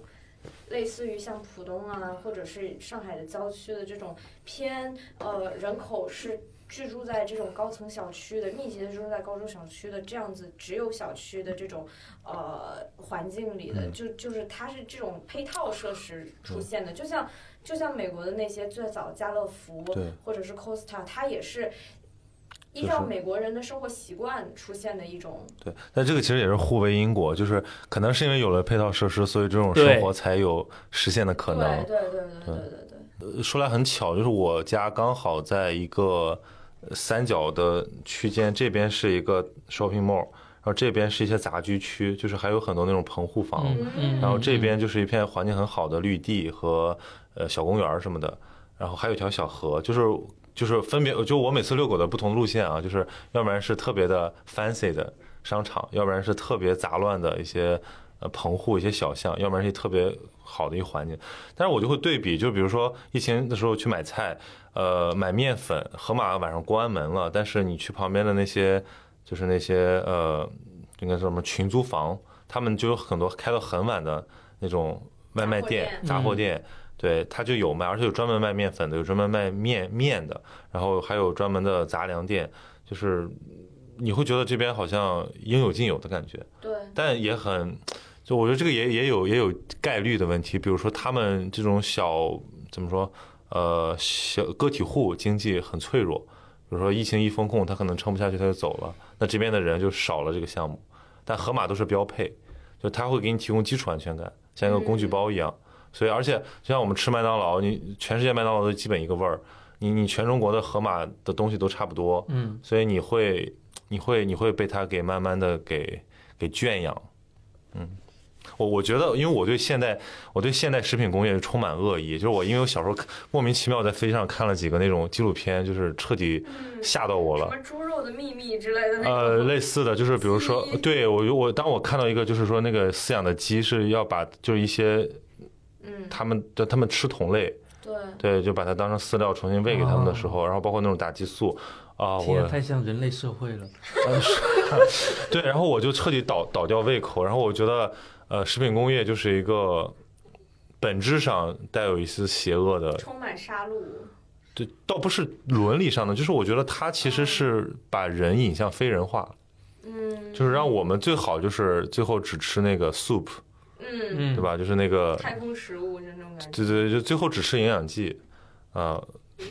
所以我我当我从情感上也很抵很抵抗那个什么代餐，对，但是我我也之前在节目里面说过，就是我我试我现在在试吃一种代餐，我只是为了去控制我的食食物摄入量来来实验它，但其实一点快感都没有，因为对于一个饮食原教旨主义来者来讲，他不能接受代餐这种。这种这种可能性，我在想，我其实对于一块肉装在哪里，我有我有一点点洁癖，就我我希望它装在那个白色的塑料袋里面，或者红色塑料袋，但我不太能接受他拿一个那个塑料盒子，然后给我充氮气，嗯，然后再打，就是再打上一层薄膜，然后我会下意识的觉得那个不新鲜。对，那个其实就是有点像加了防腐剂的感觉，视觉防腐剂。所以我是很矛盾的，因为你又要在城市生活，你又想去追求一些反现代化的东西，呃，最后你要不然就是进行一个就泡泡中的抵抗，就是给自己营造出一种对吧田园牧歌的想象，对吧？要不然你就是彻底与它决裂，做一些革命性的尝试，但那个代价高昂，所以其实还在这个左右互搏之中。就依照我们现在还是居住在一个大城市里嘛，所以说这种多样性还是很重要。就是至少我们有这个多样性，然后我们就有选择的能力、选择的权利。嗯，但是但我们因为是快速发展，所以其实我觉得很多东西就意识上还没有跟上。就比如说我们在一些这种吃穿日用方面，呃，有的地地方还是不够。我觉得我们还是，比如说你说多样性，人的多样性、职业的多样性，这个。呃，娱乐活动的多样性，这个是毋毋毋庸置疑的。但是，我觉得在吃，在这些很基础的消遣上面的多样性，其实还不够丰富，需要我们慢下来去研究这些东西，然后慢慢的去营造它，对，才有可能说这个让城市更美好吧。对我，我第一次来上海是世博会，嗯，然后我也是。对我我我我那天走在街头还在想，真的好好遥远了。因为那天我是开始想什么，我就开始想说，有一个政策你们记不记得，叫做就是小区拆围墙。有，但是我不知道在哪实现了，就不知道了，没没有人再提这件事了，落实的怎么样，以及它有什么的后续。对，反正有一阵子大张旗鼓搞了一阵子，运动运动式的。对对，然后我那天就边走，因为我我就我就沿着路走，我就突然想起这马的时候，我想这围墙还是照旧啊，对吧？然后我又想到我第一次来上海的感觉，呃，那个当年世博会的口号叫“城市让生活更美好”，然后请韩寒做了个演讲，韩寒说“城市让生活更糟糕了”。然后我现在想起这些事儿来，那个时候我是一个怎么说小孩儿，是一个呃呃小城市的小孩儿，所以我对这句话没有感觉。那我现在在上海，我那天一算，我挺挺吓人的，已经快生活了快十年了，八七八八七八年吧。我觉得，就城市就是这种感觉，它让你又爱又恨，对，但是你又离不开它，就像一个家暴男一样。或者在某每个地方都是这样子的。对，我现在我们想想，我们如果回家去生活，对你也家乡是不是也是一个对家暴男？嗯对，但我相信人是可以在城市里面创造一些诗意的。对，而且我会很觉得这种小的感动弥足珍贵，虽然有的时候觉得它过于的嗯琐屑。比如说，我昨天我我路上我从花园医院出来，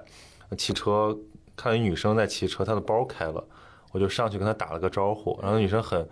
就是很很害害怕或者说很惊讶，然后我就跟她说包开了。然后他就很很感谢，然后等他抬头感谢我的时候，我已经骑出去好多米了。然后我就特别喜欢干这种事儿，包括我最近还有一个小计划，就是在拍树叶，因为我走的时候，我发现就是宠物，包括摄影，包括这种什么标记路牌儿，或者就数咖啡店的嗯这个这个店数客流，这个都成为我的一种中介。我是借由它跟这个环境发生关系。如果没有这些形形色色自己设计出的这种小游戏，我其实没有办法进入到那个情景中去。我就想赶紧走完，对吧？它那个对我来讲不是一道风景，而就是一点八公里。嗯，就它只是量化的一些指标，所以我要借助这些媒介，去让我的这个活动变得有意思，也赋予它意义。然后我最近在做的就是拍叶子，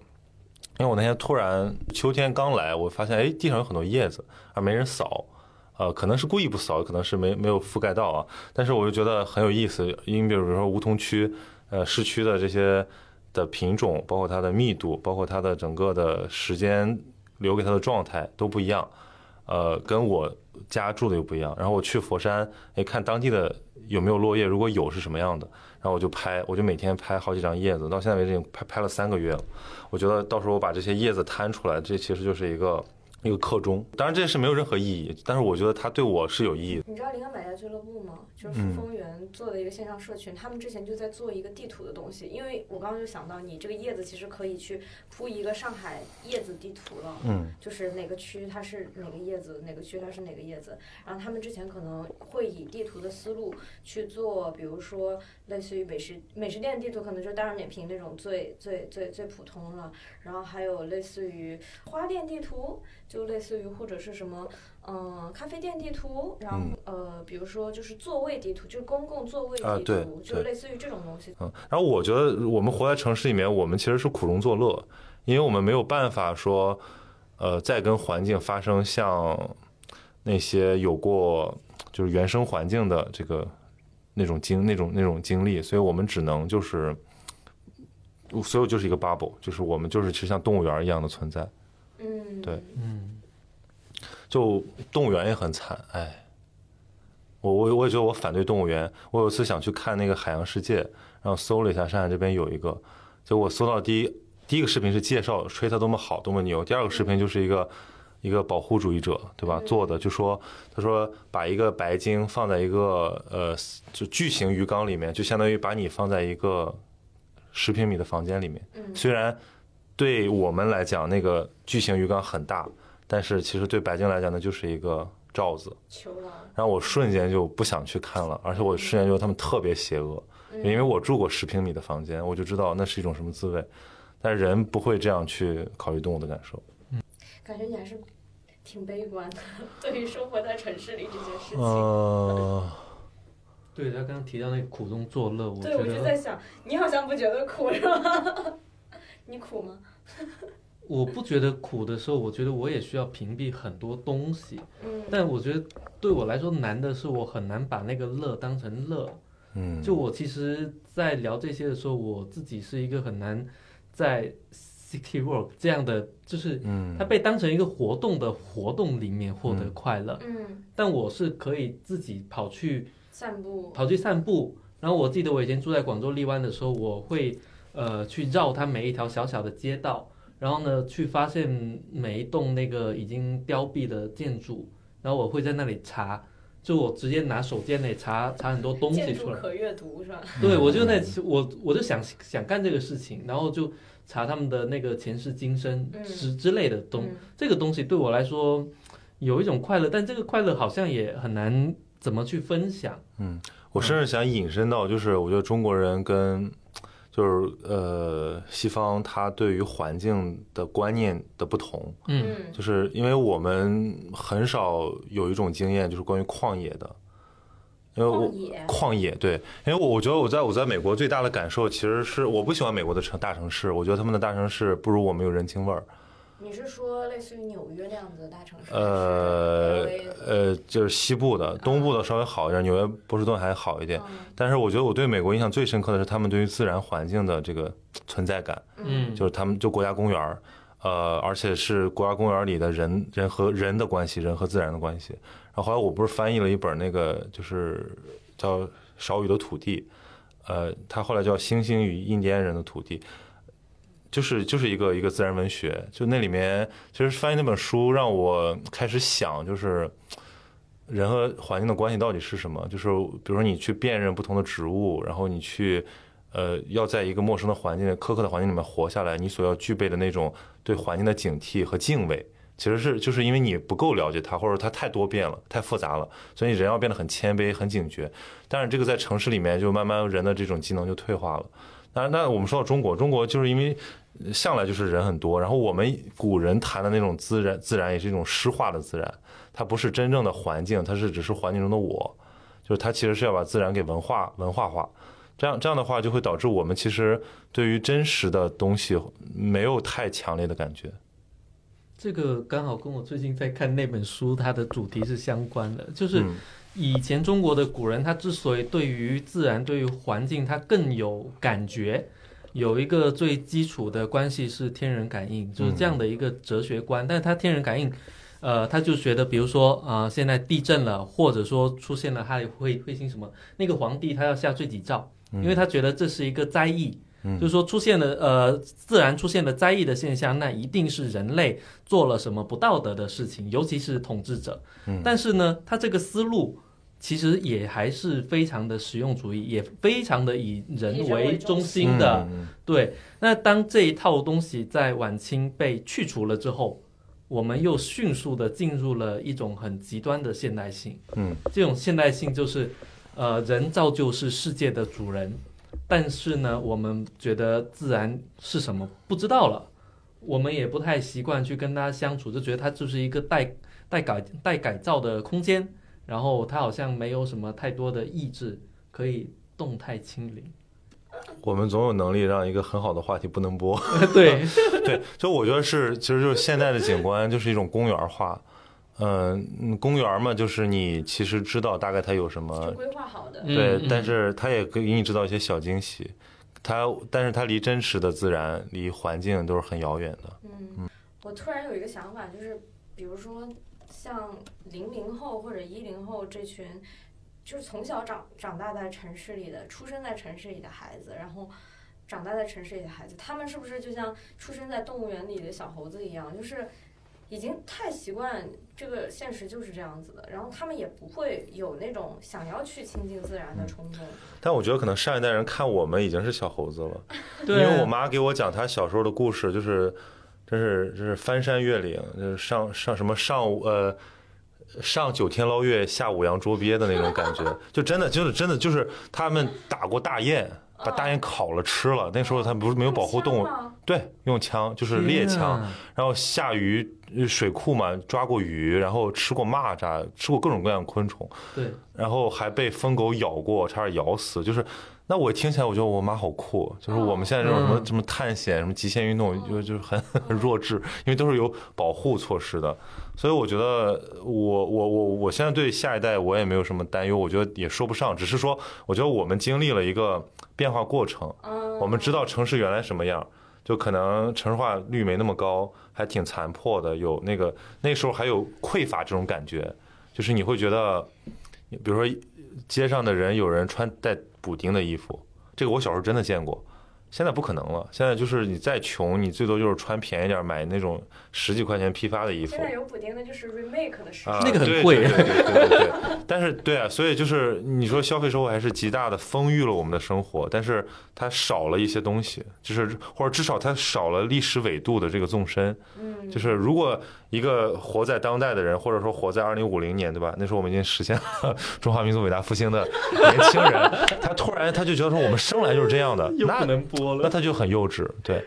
我倒是期待那一天到来，但我希望那一天还就那那个时候的教育和那个时候人的观念里面有一个历史的纵深，就是他意识到我们这一切都来之不易，对吧？所以我绕回来哈，我们绕回来，我们要记录一点日常，嗯，给这个历史做一点注脚，这样的话才会让这个历史不太容易被篡改。我其实准备了一些场所嘛，就是 刚才说了一个是菜市场和那个商超，然后我刚才封闭小区和群租房也说了，还有就是公共设施，就是一些高架桥什么的，就是挺魔幻的那种。前两天有在让那个撂了，啊，我知道，我知道有个车，就在我们家旁呃，下。下挺，我看了视频，挺惊悚的。对，因为这种现代，其实高速公路，这就从那个科布西耶的那个未来城市到现在，一直它都还是一个主流的一种一种，就是叫城市公共设施。对，呃，上海还好，上海的那个桥倒没有特别让人惊悚，但是我有次去贵阳，嗯，真的很惊悚，因为贵阳它那个桥 挑高特别高，你就感觉好像在天上，然后就是盘球卧龙，就是就是感觉那个东西就是像一个天宫一样。是不是跟它山地的那个对对对没错。对哦然后再一个经验就是我去那个亚美尼亚，就前苏联国家，他们的地铁，他们地铁是前苏联时期的，好深好深，嗯，就是有有战战略防御的那个功能在，嗯，就是你感觉好像你是钻到地地底下的鼹鼠，就是你在那个电梯上怎么还不到还不到，该到了吧还不到还不到哦。还没到，然后坐了一分多钟，就很恐怖。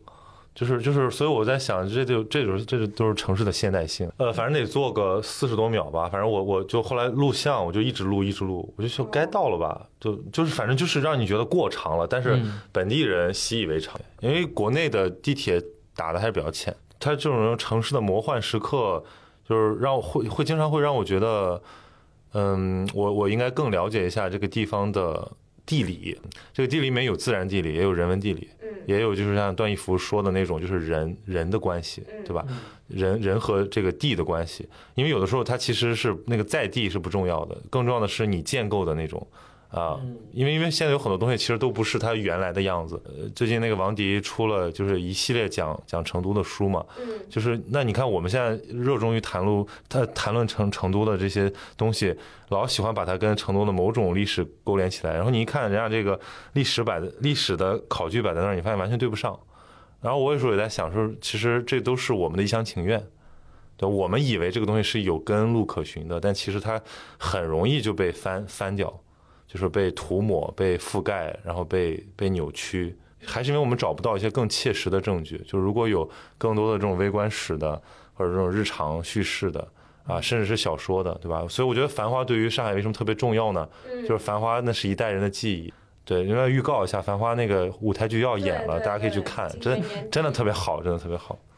十二十二月二十八号在美对琪大剧院的。对对对我们在在沙龙里也聊到，就是你凌晨的时候嗯。去路上闲逛，你会看到一些就是白天不会出现的我以为是我以为说举着白纸的人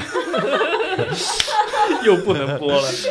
凌晨出去举着白纸出门是吗？很多的道路的一些街道的一些建设，它是在凌晨的时候动工的，嗯然后那个时候可能大家都已经进入梦乡了，但是可能到了白天，你会发现哦，可能前面的路可能悄然发生了变化，或者嗯是一些呃植物的栽种，就是可能也是在夜里去进行的。就是你如果夜晚出去看的话，哦，黑夜里有这样一群人在工作着，然后他们就像夜行者一样，就嗯在这个城市穿梭。然后还有包括你在晚上的时候会看到一些流浪者，他们睡在大街上，然后或者是公园里。你白天的时候你可能不会注意到，一方面他们可能自己会隐藏在就白天的一些暗处，另一方面可能就是也是城市对他们不友好，就是会把他们赶走。不允许他们出现在一个公共空间里。但是当晚上公园空无一人的时候，他们就会睡在那个小亭子里，然后带着他们的包。然后那个时候，我倒不是觉得说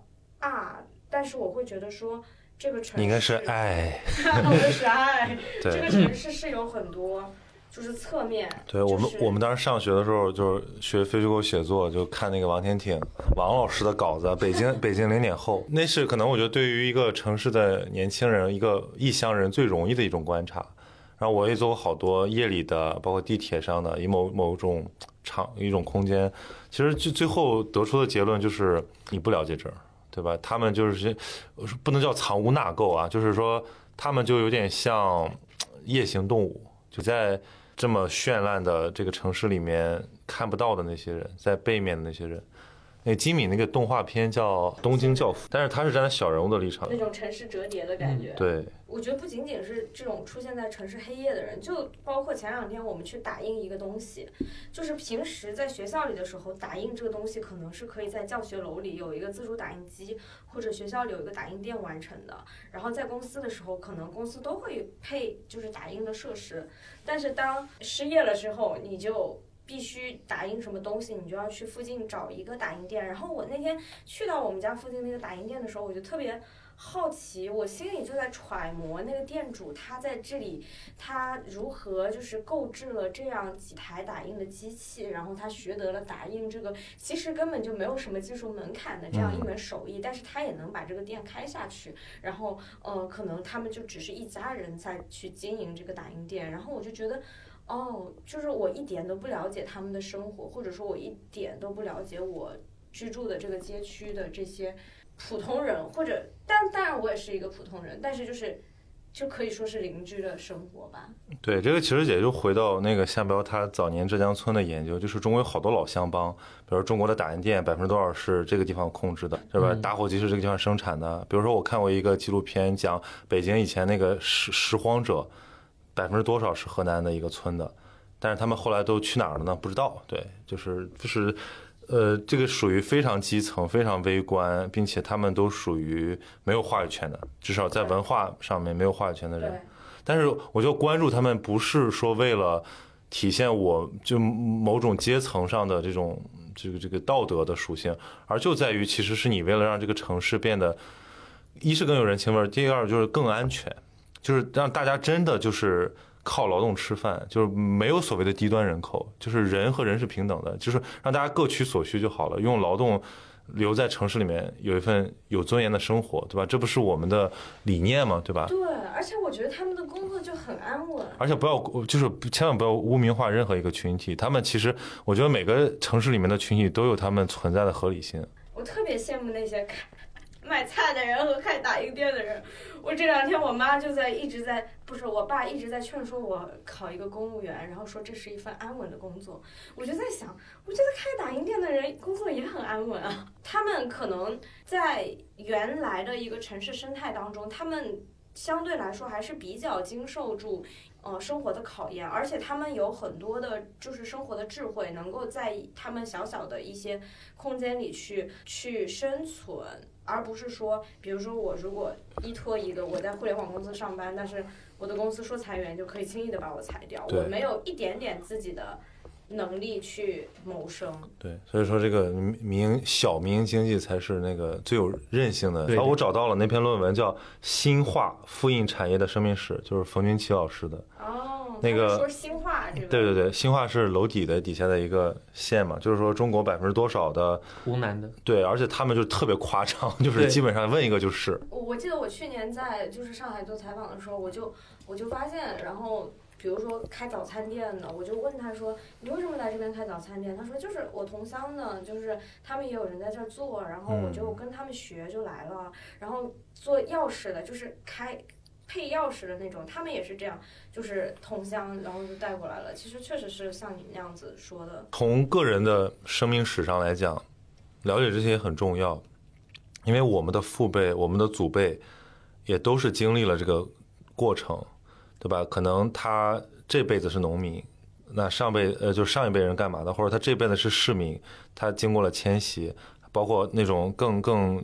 与政治运动紧密的，比如说三线建设，对吧？上山下乡，就他们就被留在了那里。但这些这些东西怎么来追溯？其实是我们认识自己的一个过程。如果我们以为我天生就是哪里哪里人，这个这件事儿我觉得在新中国不存在。追溯这个东西对你丰满自己的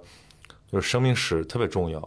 这些这些故事都特别精彩，因为我我现在因为有一阵子痴迷口述史，就觉得一定要从这个挖掘故事。但后来觉得这事做起来不容易，你需要足够的阅历沉淀才能。呃，有能力去做这件事情，否则你就会也是成成成成为这个呃蜻蜓点水，对。但是我我还是觉得这种意识很重要。那我我这几年看的比较印象深刻的书，就是很多都是这种个体叙事，啊，秋园啊，对吧？回归故里啊，就是就是我发现最动人的理论都来自于那些很很对很琐碎的经验，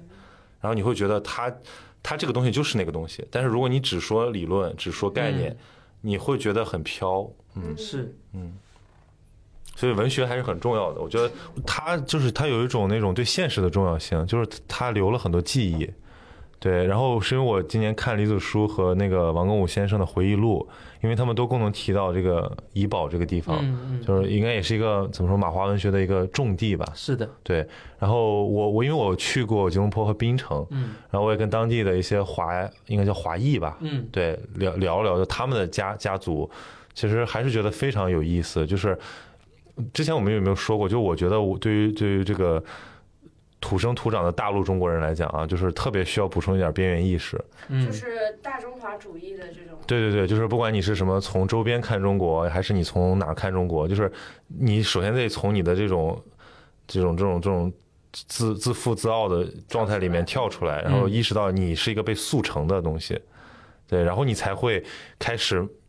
真正的有世界性。我觉得你刚刚提到那个点，就是关于说马来华人他们为什么会那么珍重自己的记忆，就个人记忆、家族记忆或者文化记忆也好，呃，往往有一部分是因为他们在呃他们的本国，也就马来西亚，它其实是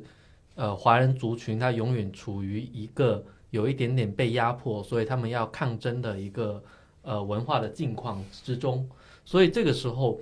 比如说，如果他们不能出版那个华文的书籍，那他们怎么记录自己？然后呢？他们是谁？他们就变成没有姓名的人。对，那这个时候他们就只有记忆，就记忆这个东西，它是一个呃很模糊的，就就是说它不一定正确，然后呢，它也不一定宏宏大，它不是那个成为法典或者成为呃典籍的东东东西，就可能是爷爷跟孙子讲的，它就算记忆。所以这个东西它反而可以成为一种。嗯，很便携的、利于保存的一种一种形态。然后呢，它可以形塑我们自身的一个身份的意识吧。然后我觉得确实也也是这样。就是虽然说生活在中国大陆的人可能没有那么呃复杂的一个，就是一个境况，就是我们好好像就天然的觉得自己就是中国人，这一点毫无疑问。但我觉得我们也有自己的一个身份的困境，就比如说我们这几十年来，呃，改革开放带来了非常多的观念的那个飞跃，然后我们今天聊到的我们的地理的环境，也就从景观的层面，它也是疯狂的变化，就让很多人其实是在景观的层面上是失去了自己的家乡，嗯，然后呢，它带来的问题就是代际经验的一个割裂，所以。呃，爸爸不了解儿子，儿子也不不想了解爸爸，但这个绝对是有问题的，因为事实上你就是爸爸生出来的。如果我们的那个社会它没有发展的那么那么的快，或者说它发展的时候是呈现一个比较良好的模式的话，那我们的经验应该是呃有连贯性的。然后呢，这种经验的连贯性使得呃上一辈或者下一辈或者说同辈之间。呃，都具有一些可以对话的基础，因为，呃，对话的基础肯定是相似或者相同的经验，对他不可能依靠一种说我们就有一个平等交流的态度，但事实上你们两个人完全经验不一样的话，还是不可能构成对话。对，就是它在纵向上是一个历史的，那在横向上其实是一个阶层的。对，嗯，就其实我们从就是对五四的启蒙的反思的一个很重要的。历史教训就是，反传统的前提是你要扎根于传统，对。然后我们现在是没有传统的人，我们没有没有根系，所以很多的这个就是反对，我觉得它没有根基，就是空反对的感觉。对，标题党，嗯，就是其实我觉得就回答自己是谁这个问题特别重要，因为只有你有了一个特别小的，呃，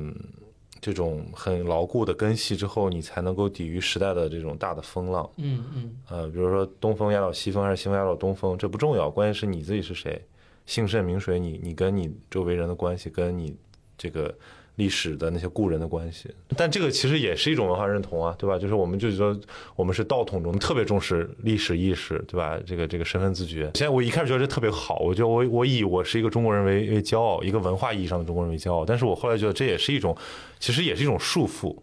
有没有可能你就彻底把自己解放？套用那个呃，他们形容奈保尔和蛇蝎一雄那个概念，离散文学，对吧？对那我们也有离散离散的史学，离散的这个那个。就比如像木心这样的人啊，他们其实一路飘散，他们到底是谁？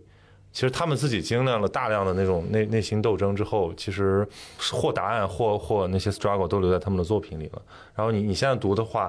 嗯、会有很多的那种错愕感，因为就是这个时代语境已经全然不同了。那种那种那种大起大开大合、大起大落的那种经历，我们现在就觉得稀松平常，就是谈论特别轻巧。我觉得，因为因为我之前觉得民国热，大家特别热容易谈论，但是你会觉得好像你就把它当轶事谈论，其实那都是生死，就是都都是都是很很残酷的事情。我们没有真正经历过，而且尤其是就是在现在的这些网络语境里，很多东西都是娱乐化的。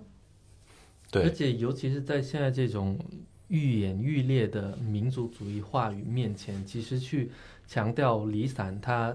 是强调一一种相对多元的、呃柔和的、混杂的那种价值的系统，就是让我们可以用一个更开放的心态，而不是整天就是。就是来世还在什么种花家这样这样子，其实讲那个中国大陆内部的这种区分，但它它的区分不一定是以省省级或者代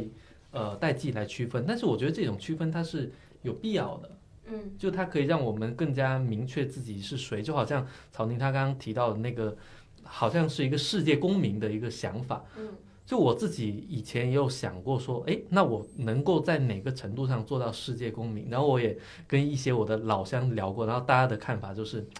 思想可以，脑子可以，但胃受不了。嗯啊，嗯，就，包括一些出去到外面，他就说没有办法，我对那个食物的记忆什么什么的。那我觉得经过这种世界公民的意意识跟实验淘洗之后，留下来的那个东西是很确认的，就是说，哎，你的胃就是潮汕的胃，嗯你一点都不想改。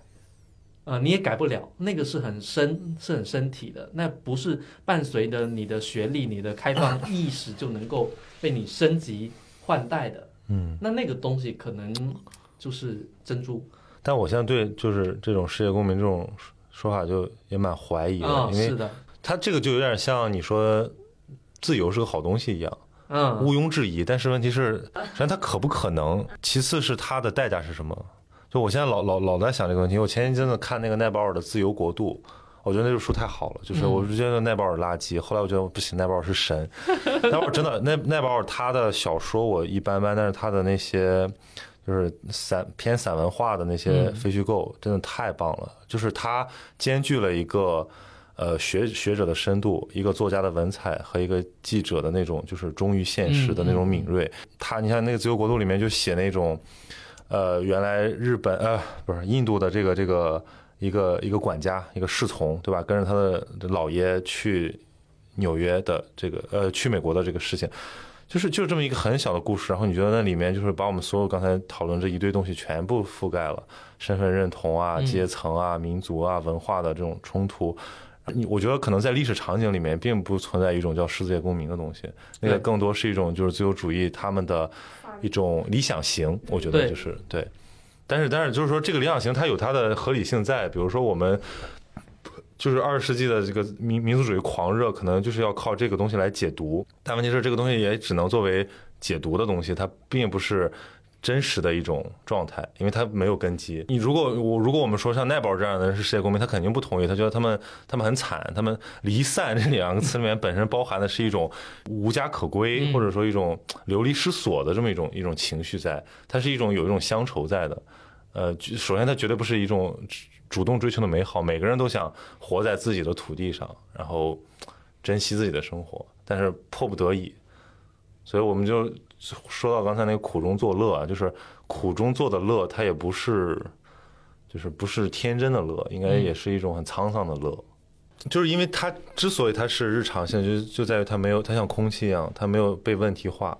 对，你一定要把它日问题化之后得到了那个东西，还是日常性吗？就是我我为什么想这个问题？就比如说，比如我们在讲说理解日常人的生活，普通人的生活，你就理解了这个时代，理解了什么什么。但是我觉得。就像你要开始意识到自己在喘气的时候，你的呼吸就不会这么那么自然一样。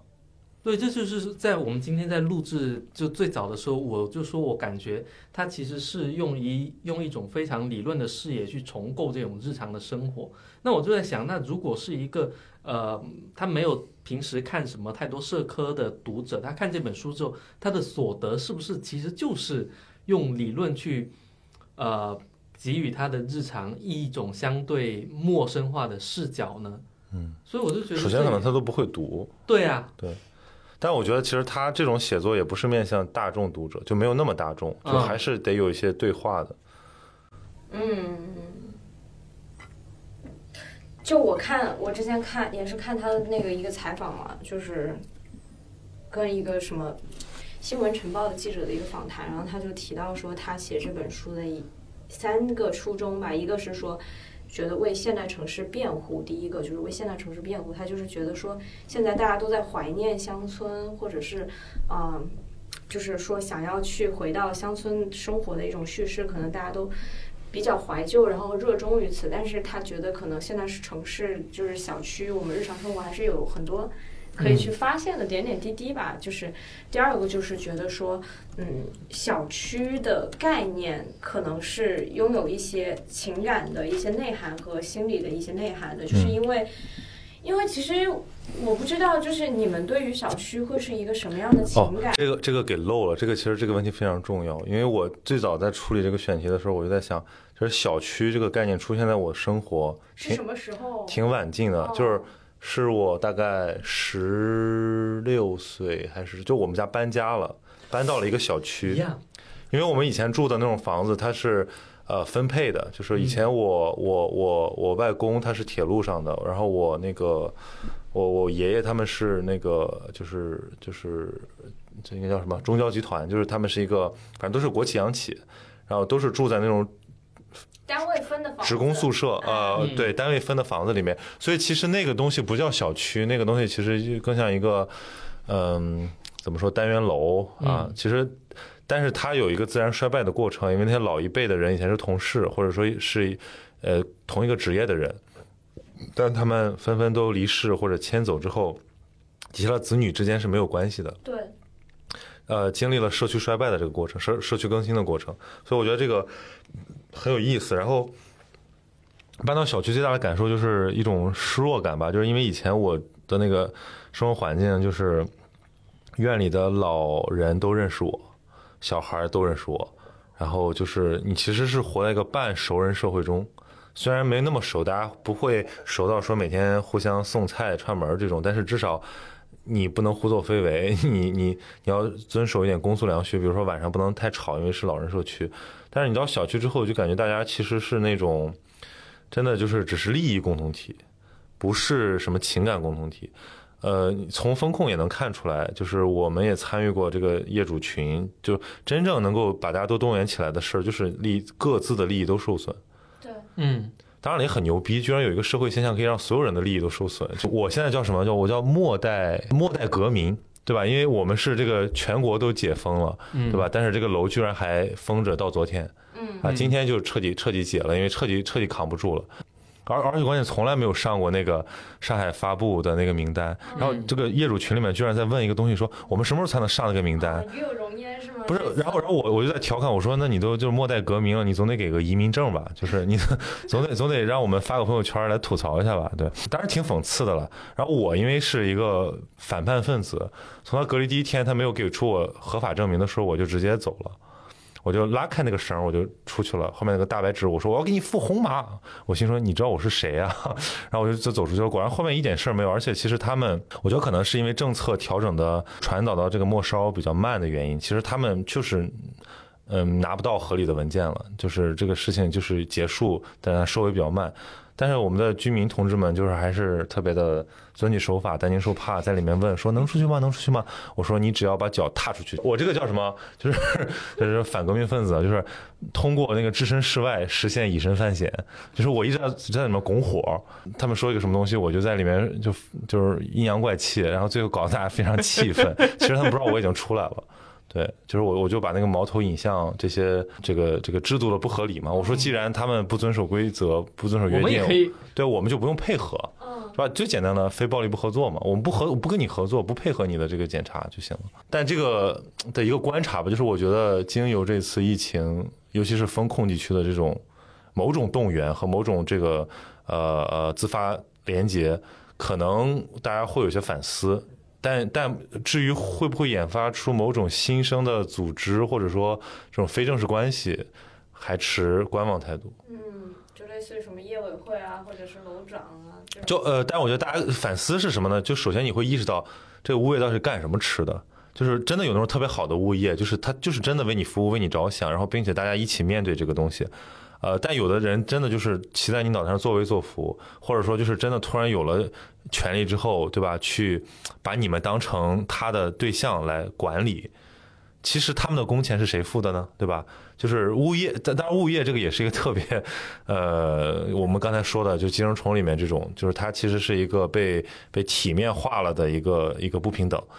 对。对，但是这些问题都纷纷暴露出来了，大家其实我觉得会会做一些调整的。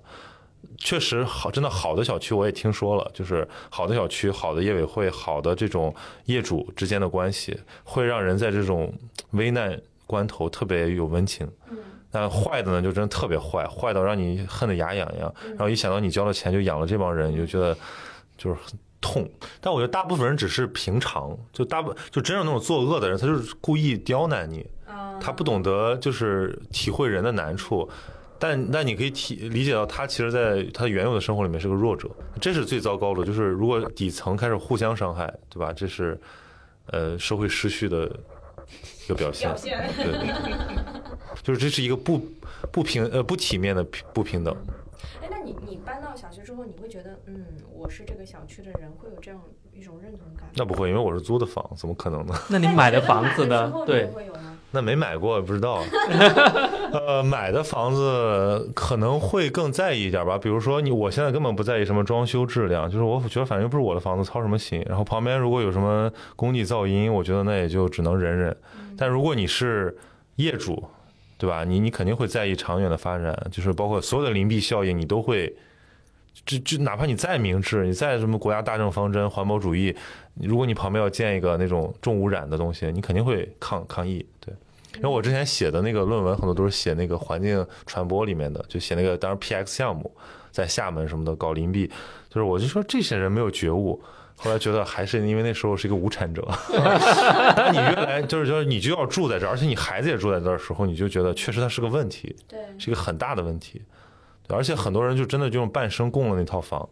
然后你现在要轻易的把他的一些权益拿走，那他怎么会不跟你玩命？就我觉得小区在很长一段时间里面它是很正面的，因为它像代表着我们对美好生活的向往。对。然后它有这种，其实就有物业这个事儿就已经就更高档、更体面。就是有人专门来服服务你啊，对吧？然后你你东西可以报修，那以前哪有这种东西？以前都是靠靠自己，靠邻里。就这本这本书里，就是他作者不是也讲到说，其实感觉小区就是认同感还是挺低的，就是对于这个小区的居民来说，因为来来往往的，大家都是搬进来住几年，搬走了，就是搬走了意味着你更好的发展，就是你可能买了一个更好的小区，或者你因为学区房然后之类的，就是有这种一手，反而就是长期的居住在一个地方变成不是一个常态的一个。因为也是这就是自由市场嘛，就是大家其实相当于是很临时的凑在这儿。就比如说我们今天在一个公司工作，难道我们就是怎么说风雨同舟的伙伴了吗？凭什么呀？嗯我们只是打分工而已。所以大家只是凑巧买了一个小区的房子。那你要说以前那种，比如单位制，那我们以前也做过那种，像上海那种什么草岸新村，对吧？那种那种就是。他们其其实是有关系的，因为首先这个可能是一个终点，你的居住形态的终点，嗯，所所以你会更更愿意去呵护它的这个周边，而且再一个你你也没得选，因为你是被嵌套在那个社会网络里的。那我们现在这个我觉得是处在一个过渡状态吧，就是你有的选，但是还没有说呃有那么多选择可以让每个人都符合自己的期待。对，就是选择的话，只不过是从这个小区搬到那个小区。比如说我们上次举到那个阿那亚的例子，啊，阿那亚无非就是说有一帮比呃北京中产更有钱一点的人，他们又更有趣味啊，所以他们选择再去远一点儿，再组一个局。对，但我觉得北京的阿那亚它就是天时地利人和，再加上就是它是北京，因为就是北京过于贫瘠，所以阿那亚显得很光辉对。但换到别的地方，不一定能成。你像广州对吧？什么清远那些地方都很舒服，从化、佛山，就大家未未必要说我有一个唯一的选择。河北的阿亚那能成功，那是因为有一个对贫瘠的北京在后面就是支撑。就是当你能翻墙了，你还看朋友圈吗？就是你会你会觉得，就是你理想的一个居住形态是什么样的？就是抛开所有对于小区的想象或就是所有的。其实我觉得从就是很真诚的说啊，就从现实上来讲，我希望就是我能住进阿那亚那种地方，啊，或者住进翠湖天意这种地方，因为首先这个都是它，嗯，它的高溢价决定了它确实就是没有傻逼，嗯嗯，对，但是你当然会意识到它就是它不平等啊，或者说它就是意什么意识形态上有有有道德缺陷等等，但那个是后话，对吧？因为我不可能去去去去从城市规划的层面去给我创造一个理想环境，我只是也也是一个很普通的市民而已，对。但是如果更理想一点，那就是会偏乌托邦那种，比如说你像我们在那个虎什哈的那种感受，就是自己的土、自己的地，嗯 啊，自己的果子、自己的房，就是没有人没有人能干涉到你，那当然是最最最好的状态。所以我觉得就是自由还是要不不把自己的什么小辫子放在别人手里。是啊，对，有是如果有一个人有一天用一根一根绳就可以不让你出门的时候，嗯，对吧？你怎么能够信任这是一个一个一个安居乐业的地方？这就是北京啊。就就我，因为我们搬了北京之后，我还没有退出我们那个业主群，嗯，然后我就发现，就是那个业主群里面的画风特别奇怪。就最近他们的画画风，就那些业主都在向物业求证说，我们可以出去吗？就那个我们今天我们的也是，对吧？我觉得不是北京这就，就我觉得为什么他们要预设了这种权力关系？是因为就是就是就所以说中国人特别好管嘛，就是对啊一旦有个人出来管你，不管他是谁，他有没有这个权利，有没有这个正当性，你首先你是觉得哦，他来管我，那那我就先配合一下吧。嗯，嗯，我最讨厌那句话就是说，请配合一下。我说首先为什么要配合？要怎么配合？对吧？你那你配合我了吗？对吧？你是谁？首先，对，然后我我前几天那个特别政治 emo 的时候，我就疯狂给他们转北京老大爷那个视频，哎呦我就奇了怪了，就是说我就跑出来了，没人拦我呀，是吧？不懂不懂法就学，知道吗？给了我莫大信心。哎，对你，今天早上说你那个鲁姓是什么事儿？对啊，没有鲁迅就是就攒局嘛，就是就是还是还是觉得就是好好客，嗯。哦，好客山东，其实我很能理解，就是这种，就就是要要要要，嗯，搞点事情，因为我觉得北京它的那种，因为他他首先他的个人的那种政治觉悟，包括他的那种生存智慧啊，生存智慧，不是生活智慧，就是让他有一些很好的技巧，体现甚至体现在语言嗯，这种这种这种语态语调上，对吧？嗯？让他去规避一些东西，对，就是就是长期斗争。嗯，长期斗争。最后，我们的这个播客落在了“长期斗争”这个口号上。因为因为我觉得就是居住形态，因为除了你比如说有这个，呃做人文的、做社会学的这些人关注，其实很多做设计的人也很关注。对对，嗯，甚至他们会有更那种理工科的想法，就是说，哎，是不是我这个框架给你弄错了？嗯我给你搭一个更好的框，你们会不会就活动的就更好？嗯也有这种也有这种进路的，比如说去给你改造很多公共空间出来。对，但是我觉得这个要有一些呃，就是设计的一些细节末梢才能，呃它真的真的 work 起来，要不然就是下下一套那个对未来主义叙事，对嗯对，就觉得我给你规划一个东西，你就可以用了。嗯，所以那些做人类乌托邦实验的那种，大部分还是失败了。就对啊，你看那个呃就科布西耶这种，他那个东西特别特别理想。他首先最吊诡的就是它既有它既是左翼，又有底层关怀，且又特别有影响力，但最后搞了一个东西，经过半个世纪的演变，很灾难。嗯，